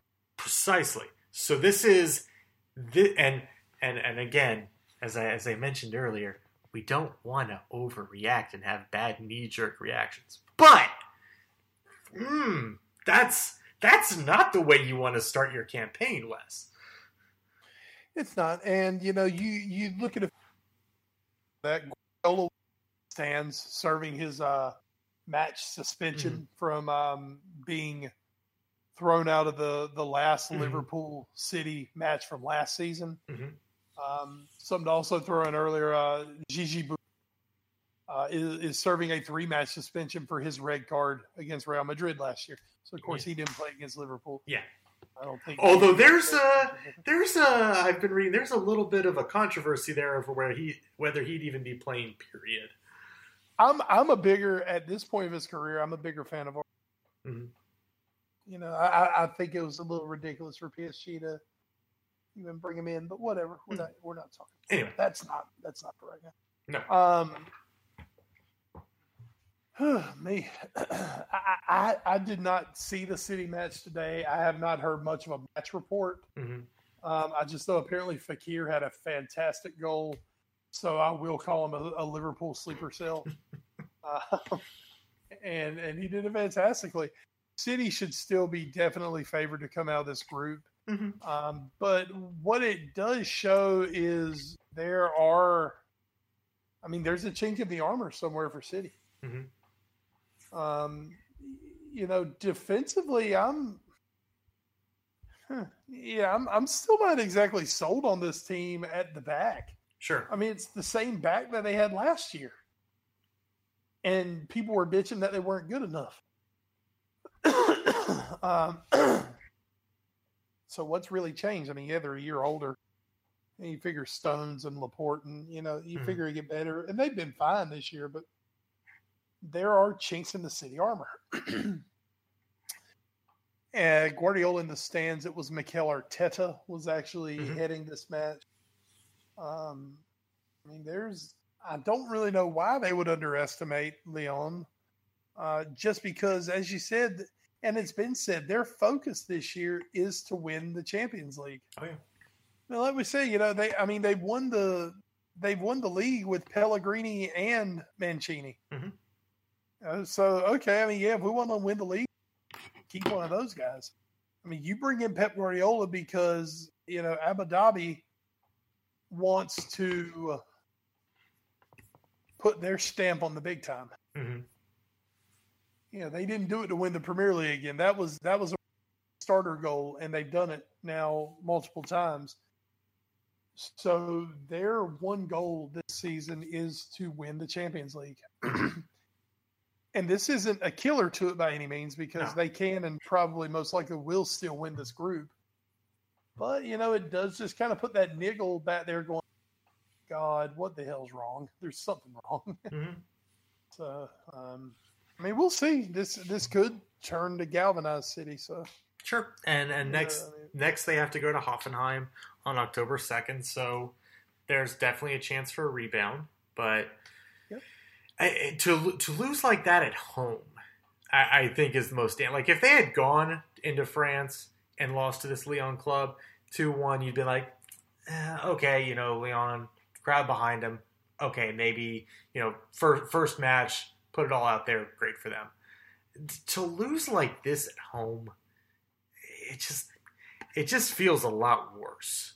And again, I said, Go ahead. Well, that said, I mean, it's the Etihad. It's not Sure. exactly like we're talking Anfield or sure. Old Trafford or you know what the artist formerly known as White Hart Lane. yes. you know, it's not like we're talking one of those places. Mhm. I mean, we're talking city where they usually don't even sell these things out. So That's true. That's that's that's totally fair point. Um, yeah, actually, let me look real quick uh, because I want to see. I almost would assume they did on this one, but after that, Uh, let's see. uh, UEFA gov. Uh, they no, they got their their UEFA governed football capacity is fifty three thousand. They had a and again this is announced attendance, so this is not even like who is actually there. Announced attendance was just a hair over forty thousand. So they're about eighty, per, a little under eighty percent full, yeah, and that's I mean, again that's announced. pathetic. So yeah, that's pathetic. So um. I mean, you know, it's it's not like you're walking into, you know, Anfield was a cauldron for Mhm. PSG. Mhm. I mean, the Etihad is just the Etihad. They, they call it the empty. Let's let me just make sure before before we before we speak too much. I just want to. Okay, yeah, Liverpool, Liverpool was two thousand off their announced attendance or their capacity. So yeah, Yeah. that's a lot different. Um, I just would. I, I assumed it was true. I just wanted to make sure, just just for fact check's you know, sake. really, I almost wonder how some of these numbers, how they do them, because I mean, you know, for Liverpool, after what they did last season, the way this season started, and just Liverpool in general, I mean, you would figure it would be an easy sellout.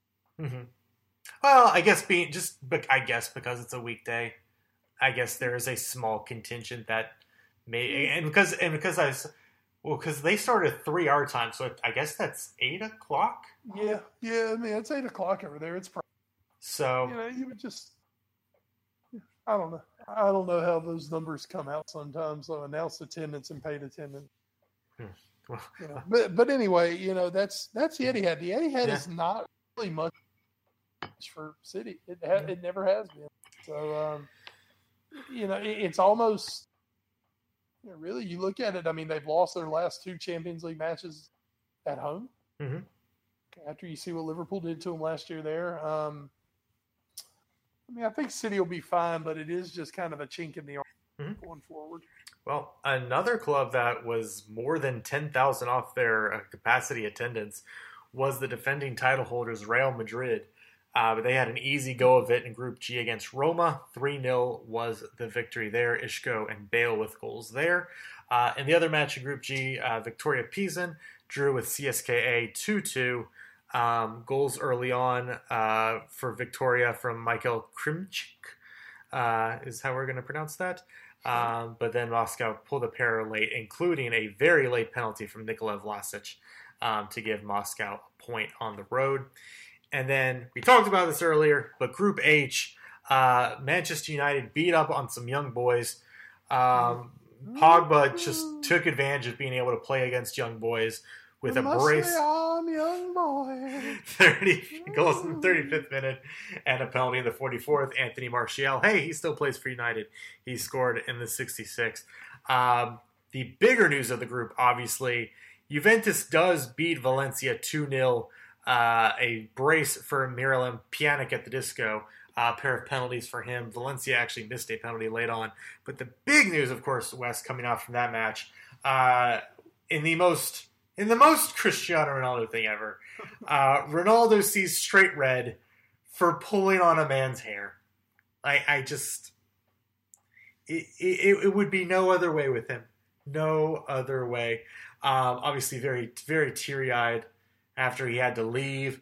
Uh, and of course, the, the actual big news is he will, because of this, the multiple game suspension for a straight red, he will also miss Juventus's trip to Manchester United on October 23rd. Um, but Wes, I mean, it's still it's it's the most Ronaldo thing ever. It was, and it, it, it's it's a little bizarre. Um, Yeah, This is Ronaldo who playing ten years for Madrid, you know, never Never had a never got a red card in the championship. Mhm. Um,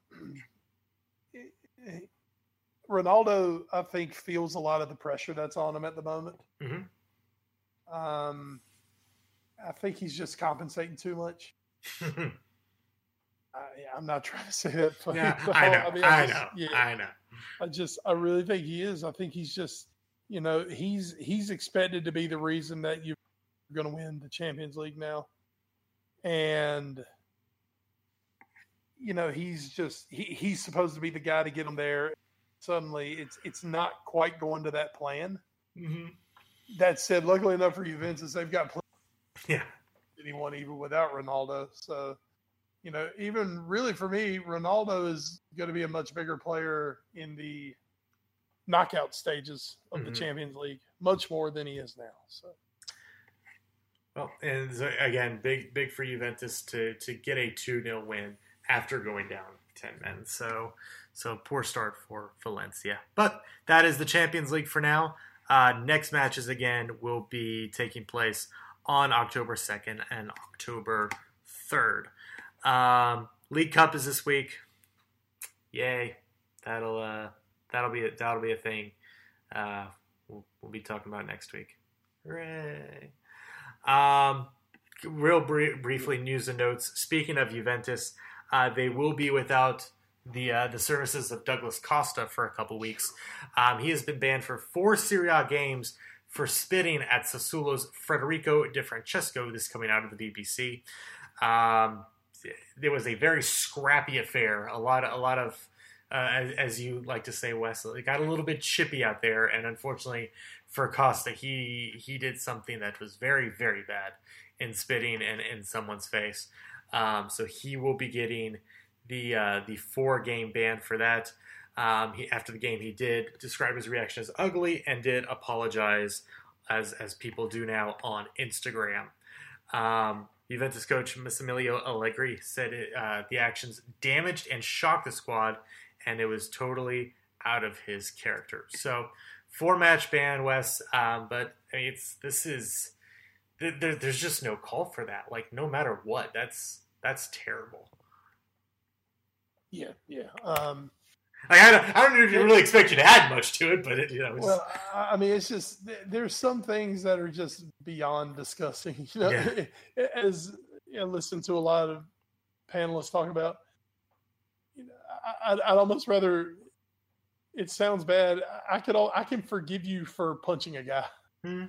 I, I understand I that can. logic. I can forgive. I can forgive Eric Cantona for you know karate kicking a supporter. Um, you can almost forgive Suarez for biting someone. but damn it, spitting is just gross. It is it is what a four year old would do to somebody. Yeah. It's disgusting. That said, I may have had a spitting incident playing football in high school. Mine was not so much a spit as it was a drop a loogie on a guy pile when he but anyway. it was gross. It was gross and it was highly immature of me. And if I had been caught doing it by more TV cameras, I probably would not have played again. Yeah. But um, I mean, it's just it's just nasty, dude. Yeah.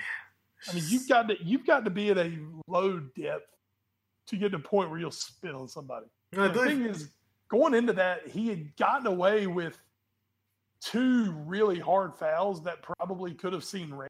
Mhm. So it's almost like Costa had it determined. You know, fuck them. They get they're going to give me red on something. And he finally found the way to do it. Well, I I think we all remember. Uh, we all remember. I say it like we all remember. Uh, back, I believe it was '96 when Roberto Alomar spit in an umpire's face when he played for the Baltimore Orioles. So this is not unprecedented. However, it is still very, very rare. know. Well, I mean, even in even in football, I mean, Ruud, I believe it was Ruud Gullit and uh, Rudi Völler, Mhm. um, Holland, Germany. I believe that was the '86 World Cup. I believe. Mhm. Um, you know, that one happened. Um, El Hadj Diouf, the maybe the most hated Liverpool player by Liverpool fans of all time, uh, he had a spitting incident. Um, I mean, it's just there's there's no place for it. There's no place for it anywhere. Not at all. So Just punch somebody. there, there you go. Words to live by. Or, I mean, just do what Ronnie did and just grab him by. there you go. Um, my our last little news and note, and we don't have to go too much into this because we have gone over this before. Um, but again, I'm pimping them again. This comes from the Athletic. Um, a great article about from Kevin Williams about uh, the La Liga match that will be played between Barcelona and Girona in the United States, and the uh, the actual issues that uh, that are uh, plaguing it and and could be real problem. I, I like that uh, he actually referenced a lot of stuff we talked about. Obviously, this man is a huge fan of the Foreign Affair podcast, talking about things like uh, La Liga's invisibility in the United States. Uh, as far as being on television and whatnot. So, Kevin Williams, I just want to let you know, since I'm sure you're listening to this pod, um, if you'd ever like to be on the Foreign Affair podcast, just let us know. And uh, you, you have a standing invite, my dude. Um, so, so there you go for that. Uh, but go do go check it out. Yeah, absolutely. We we love the Athletic. As you know, I'm a I'm a subscriber, and Wes, I imagine after his free trial will become a subscriber. Sure, Uh, most likely, there's Yeah. a very good chance. I've been very impressed with it. it's really good. I, I I actually got, and I don't know why we're going to talk about this, but we're going to. Um, I actually really got into it uh, for their college basketball coverage. Um, that's that's actually what I got into it for because one of my favorite writers uh, who used to be at ESPN and is no longer there. Um, well, two of them, I guess. Dana O'Neill is there, as well as uh, Eamonn Brennan, uh, who who just does amazing articles for them, um, and and as well as of course Peter Gammons writes writes for their baseball sectionals as well as does some Red Sox stuff. And Peter Gammons obviously one of the best baseball writers to ever live. Um, so that's really what brought me here. And then of course in the summer they added soccer coverage, which is fantastic. So I've, Uh, I've been I've been most impressed of everything with. It's been they've had some very good stuff on college football. I, I have not read any of the college football stuff. I but I totally believe that. I 100% believe that. Um, this this has just been very very very good. So again, we're gonna we're gonna pimp this out super hard. Go to theathletic.com and start your free subscription today. Hey, athletic There's your free- athletic.com if you want to give us some gift codes that we could give out to people who listen to the podcast. We'll Okay. shill. We will shill so hard. Totally, We, we, we have no we're, we're begging to be shilled. Absolutely, absolutely. Um, but that's going to do it for news and notes. Um, so we're going to hit the watch for real quick. Wes, what are you watching the week that was or the week that will be? Ed, I watched something. I Mm, watched a whole series. really? What was that? Yeah. I watched uh, Tom Clancy's Jack Ryan. Ah, the Amazon production. Yes, the Amazon production, which is uh, d- kind of depending on what side of the political map you is being either praised or panned. Really? So, uh, of course, you I actually hadn't uh, heard. I actually hadn't seen any reviews. I'm surprised Ah. it's like that though. Um, I, I thoroughly enjoyed it. I've, I've been a big fan of Jack Ryan. Mhm. The Hunt for Red October, which is the first time we ever. Mhm. I've always been a big fan. Um, I like John Krasinski a lot. I, I like the version of Jack Ryan he portrays. You know, somebody had made the comment, "Oh, he just doesn't seem very, uh, you know, like he, he would be that kind of guy." When you look at it, you know, Jack Ryan was a a doctor of economics and was a CIA analyst, Mhm. you know, who, you know, found his way into the field not by his own begging for, it, but just under circumstances, and turned out to kind of be a badass. But the guy, he's he's a little more nerdy Mhm. than anything, you know. And I thought I really liked Krasinski. It, it's an eight episode season one. Season two's already in production. Hmm. Um, but he has a really nice evolution and arc from episode one to episode eight. Okay. Um, I I enjoyed it. Now there there were some plot holes that you could kind of pick at.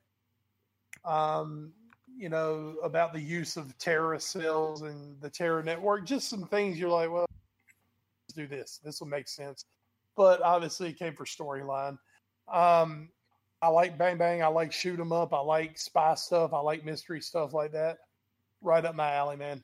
I thought it was. I thought it was really good. Um, you know, if if you want to get offended by every time you know a a Muslim portrayed as a terrorist, in a movie, then I guess it's not for you. yeah, but I mean, if you just want a good show, I mean, it's right up there. It's in the vein of you know your SEAL team, your NCIS a little bit, you know, stuff like that. Man, it's right there with it. It's uh, it's a really solid show. Mhm. Really I, I, solid show. I, I'm already looking forward to season two myself. I'm actually looking on the uh, the AV Club, which is where I Uh-huh. like to do a lot of my uh, my my TV news Uh-huh. and stuff. Uh, they actually gave it a B minus, Okay, I can understand. I can totally see that. I can totally understand. and uh, their headline: Jack Ryan, uh, italicized meaning the name of the show, nails the globe-trotting thrills but struggles with its leading man. So I'm- I'm- would say, you know, for some people, I think Krasinski might not have done it for him. hmm I like him. I I also I like John Krasinski. So, you know, the thing for Krasinski, I think he's done a pretty darn good job of coming out of being typecast as Jim. hmm Y- You know, which in a in a, a TV series that was as popular as obviously The Office was. hmm You know, a lot of those TV series, it's kind of a catch twenty two being the actor. hmm because you can get typecast as that character. And here was Jim, who's, you know, laid back and funny and cracks jokes and, you know, is really witty with his humor. And then, you know, John Krasinski's done a pretty good job of, you know, kind of distancing himself from that. Um, of course, his movie he did, uh, what was it? The, the one that came out over the summer that was kind The of Quiet Place, a Quiet Place. The Quiet Place. You know, got really good reviews for that. Mhm. Um, got good reviews when he was in 13 Hours, the Benghazi movie, hmm whi- which I thoroughly enjoyed. Um, and, and, you know, this is he, he's not Jim hmm in this show. Well, let me let me let me just read you real quick. Uh, and this is yeah. just to give the work. This is from Danette Chavez over at the AV Club. Uh, in that respect, J- Jack Ryan, the show is much uh, very much a reflection of Clancy's work, full of strong convictions but capable of great empathy. But Jack Ryan, the man, isn't nearly so fleshed out a character at this point. Krasinski certainly looks the part of a former Marine, having jacked up his lankier office physique for 13 hours Yes, in 2016. Uh, the warm critical reception for A Quiet Place also proves Krasinski is more than just a Scranton based wiseacre with potential. But he can't Uh-huh. quite marry those two sides in his performance. Jack is kind of dour when he's in the field, and while he shows considerable more charm when he's pursuing Dr. Cathy Mueller, played by Abbie Mhm. Cornish, his grimness elsewhere makes these scenes feel incongruous. It doesn't help that Mhm. Kathy is written in a similarly bifurcated manner, so that she's only ever reacting to Jack's wooing or telling her coworkers that she's too busy for romance. So I- it does look like there's Mhm. they're they're definitely not hating on it. Uh, I think Right. I, I I feel like this is more of a good start, room to grow sort of review. So And and I, I'll take that review, and I I can agree with. I I under I can see the scenes right now that they're talking about mhm. Grimace, and they were a little bit like, "Ah, you know, I wish I I wish he would do a little something different here. Mhm. Um, so I see that. I have no problem with that B minus review. I'm more of a maybe B plus A minus, sure. but that too is because I'm I'm a big fan of. Mhm. I'm a big fan coming in of it already, Mhm. And, and also I think um, my pol- the, the way I look at the world Mhm. politically and culturally, um, I think I see it a little different than, especially you know, magazine writers. Mhm. So you know, I think in that sense, I, I probably enjoyed it more than a lot of critics will enjoy it. But Um, But you know, if you like that show, if you like kind of the Mhm. action based shows, obviously if you like the Jack Ryan Mhm. movies, hey man, check it out. I mean, shit, you already got Amazon Prime. there you go. It's You- eight episodes, um, a- and, you know it's it's fun. It's a fun show in the way that it had those endings where at the end of every Mhm. shit, shit, next one, go, go, go. well, and that's what honestly what I'd say. I would it, I would always gauge with any sort of B minus to B plus review. I would always Yeah. say if you're a genre fan, you'll like this. there you go. And I am a genre fan. So there you go. I, th- I think that's perfectly acceptable then. Uh, for my watch for this week, what's going to be my watch for of the week? Uh, I tell you what, uh, my watch for. Uh, why is that all gone? That's okay. There it is again. Um, I'm gonna go ahead and uh, let's see. Uh, I'm going to announce that starting next Thursday. Ah, it's back. I- I've been listening to their podcast over the entire summer.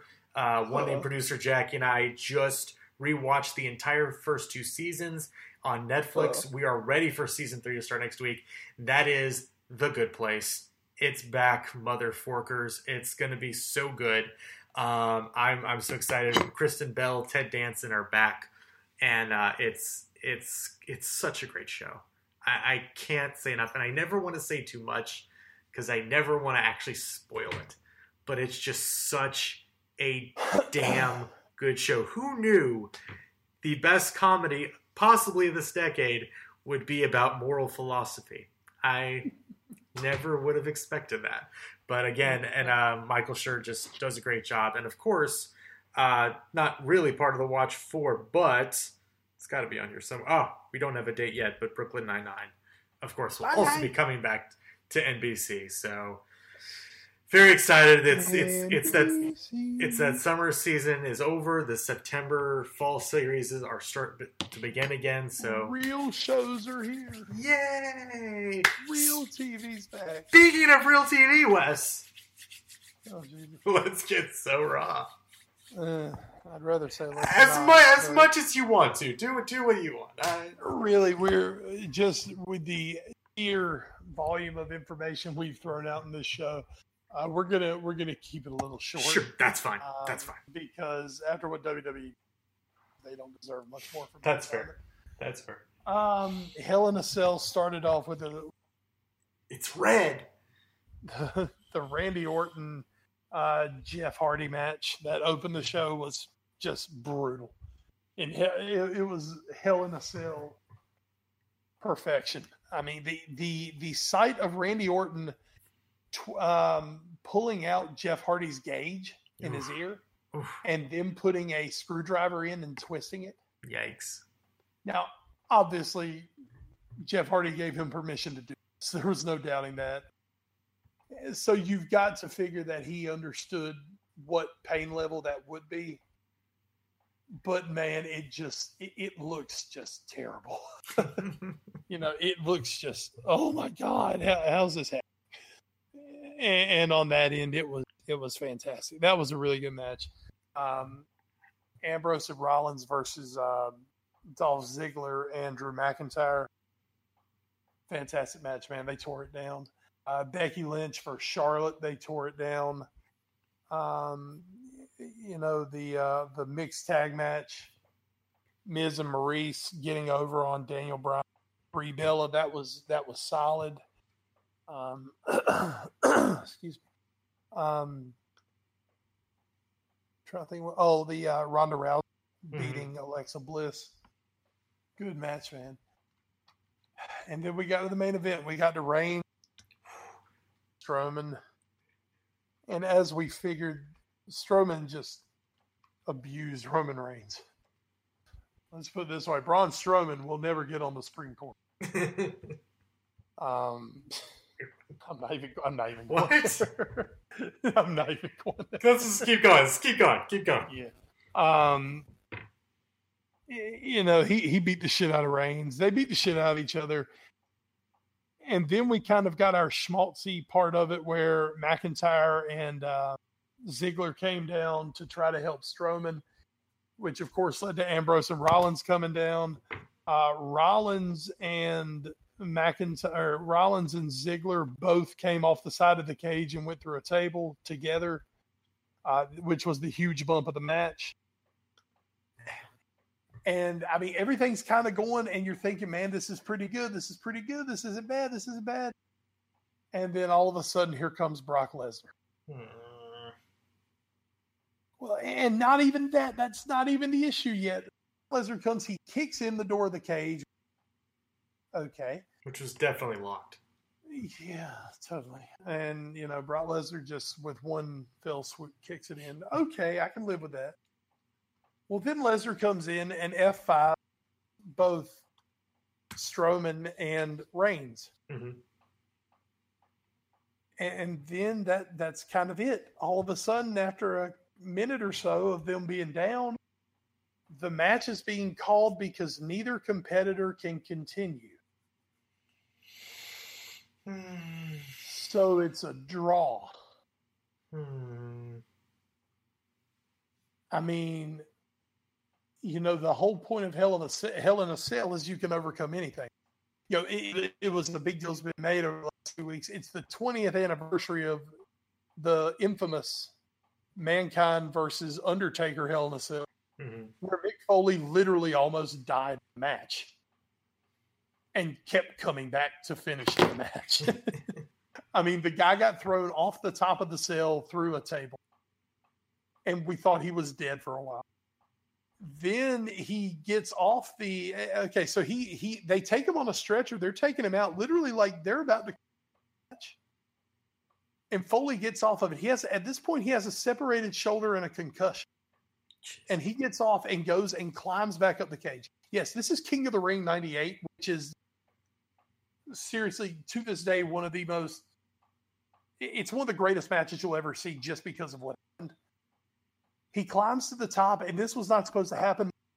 Choke slams him through the top of the cage and he lands in the ring Oh my god. which means he like triple concusses himself.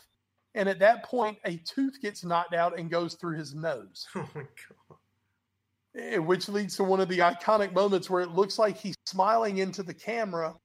It Just, I mean, just goofy, just straight up goofy. The guy has no idea where he is, and he's smiling into the camera and has a t- has his tooth in his nose. That match ends with Foley being uh, choke slammed on thumbtacks.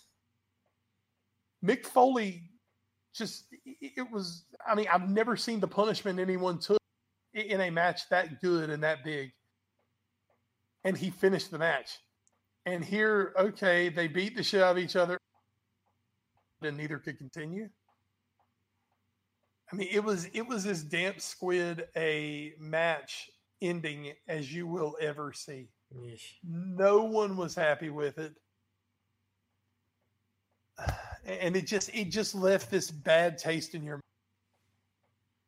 Roll that over into Monday night, and now we find out back to Saudi Arabia in November or something. And now we're going to get a triple threat title match: Lesnar, Strowman, and Reigns. Ugh, excuse me. And it, ah, man, it's just there's no fire around it. I I, I hope killed off and wasted what they had in Braun Strowman. I Hmm. really hope they haven't, man, because he was red hot. And they've decided to turn him into a heel just to fight Roman to try to get Reigns over more. I just I really hope that they don't kill Braun Strowman, man. Yeah. And by kill him, I mean like storyline. Right. Just just kill him because his storyline is such shit and people are just finally like, fuck this, I don't care. So uh, WWE man, they were doing good on Sunday night and then they just dropped the damn ball. And I mean, I, had no real desire to watch Raw because of it. Oh, and also uh, Styles and uh, Samoa Joe was fantastic. Oh. Sunday night. So you know, it it was a it was a pay per view that could have gotten an A, but that end dropped it. That end dropped it from show to a C plus show Mm. just because of how bad that end was.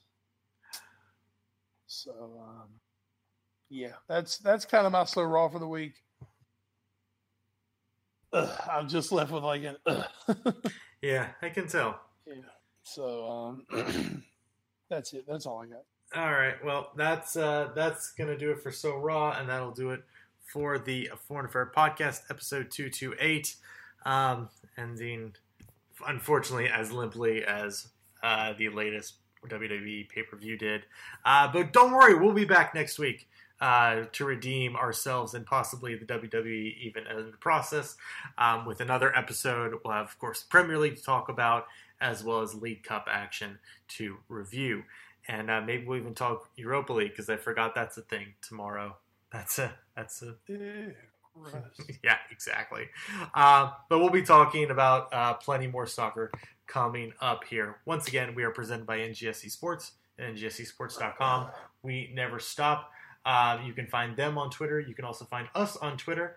Uh, Wes, you are I'm at Wes Bradshaw 21. I'm at Edward Greene. As a collective, we are at AFA Pod. Uh, also, thanks to all our podcast providers, including Spreaker, Stitcher, iHeartRadio, the TuneIn Radio app, Google Play Music, and the iTunes Music Store. Uh, so, like I said, we'll be back next week. But before we head out tonight, Wes, is there anything else you'd like to add? Um, just off the back of our hurricane talk, we gave it to you a little earlier. Um, you know, folks, if, if you feel compelled and want to give, you know, check out the Red Cross, check out, Mhm. um, you know, different organizations that are collecting money um, to help with the uh, victims of the hurricane. Ed and I, man, we were lucky. Yes. We were very lucky. You Yes, know, we were. I mean, this was a storm of the century that could have hit. hmm And for people in towns like Wilmington, North Carolina, New Bern, North Carolina, um, Elizabethtown, Lumberton, Fayetteville, um, I mean, those places are like they're annihilated, man. hmm Um, Havelock, you know, uh, Atlantic Beach, Morehead City, Emerald Isle, places like that, man. I mean, they got just crushed. And, and you've got people down there right now. I mean, we're an hour away from a lot of this stuff. hmm And you know, while we're sitting here, never lost power, air conditioning, TV, everything. I mean, there's people an hour away from us right now who are finally getting some electricity back. There are a lot of people who don't have electricity and won't have it maybe for another few weeks. Um, I mean, at South Lenoir High School in Kinston, which I I have family that lives in that area, they were fine. They weren't really, they didn't get the bad effect of it. But there's people down there, they set up a field hospital and distribution point at South Lenoir High School Mm. because you couldn't get out. Yeah. I mean, every every access point to get out to get into Kinston was shut down. Jeez. You know, because they were flooded, and it's it, it's bad, man. There there's a lot of bad. Wilmington is going to take it's going to take a while to rebuild to the New Bern, um, and those are cities that we know well. Mhm. You know, we know them very well. Um, and so, you know, if, if you feel compelled, if you can give something, ten dollars, you know, give it because it'll it'll go to help. Sure. Um, you know, it's just it's a bad situation, and, and you know, we're not even mentioning some of the upstate, the coastal parts of South Carolina, just because they're not really covered so much here in North Carolina when we've got our own issues going on. But just a lot of people displaced, a lot of people who lost everything, and a lot of people who might not even have a home to go to. yeah. So, if you can, uh, you know, throw them a tenser. You know, throw some support, do something. But um, it'd be greatly appreciated here in uh, great state of North Carolina. Absolutely. A uh, lot of lot of people could really use some stuff right now. Uh, I know we actually, uh, for a lot of our hurricane prep, we had bought a lot of cans and bottles of water just in case, and uh, we obviously didn't have to use them. Thankfully, we were we were very lucky in that. So we Right. instead of at first we're like, well, we can just return to the store, and then we're like. "Hmm, We could probably just give this away to charities, though.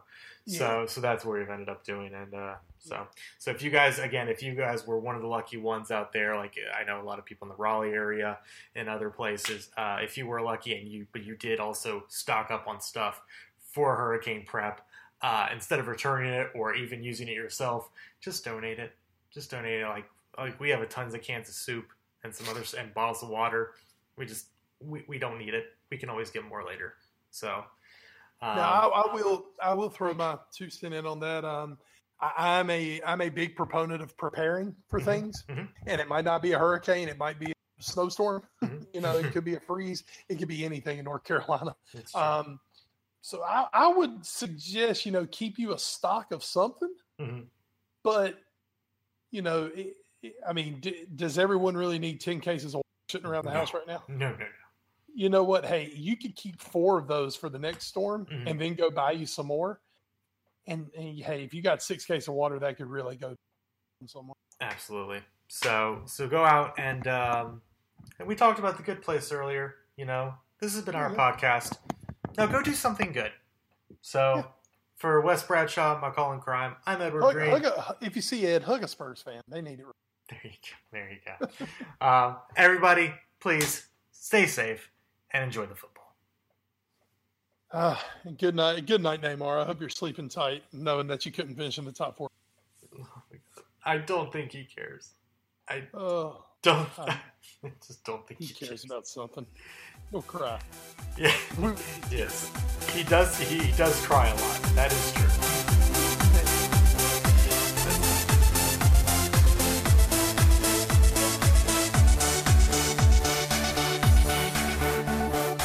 You're listening to NGSC Sports Radio. Hear us live on ngscsports.com where you can get awesome analysis for all things sport. Or check out our podcasts on iHeartRadio, Spreaker, iTunes, TuneIn, and much more. For our latest videos, head to NGSC Sports YouTube channel. Follow us on Twitter at NGSC Sports and like us on Facebook. NGSC Sports. We never stop.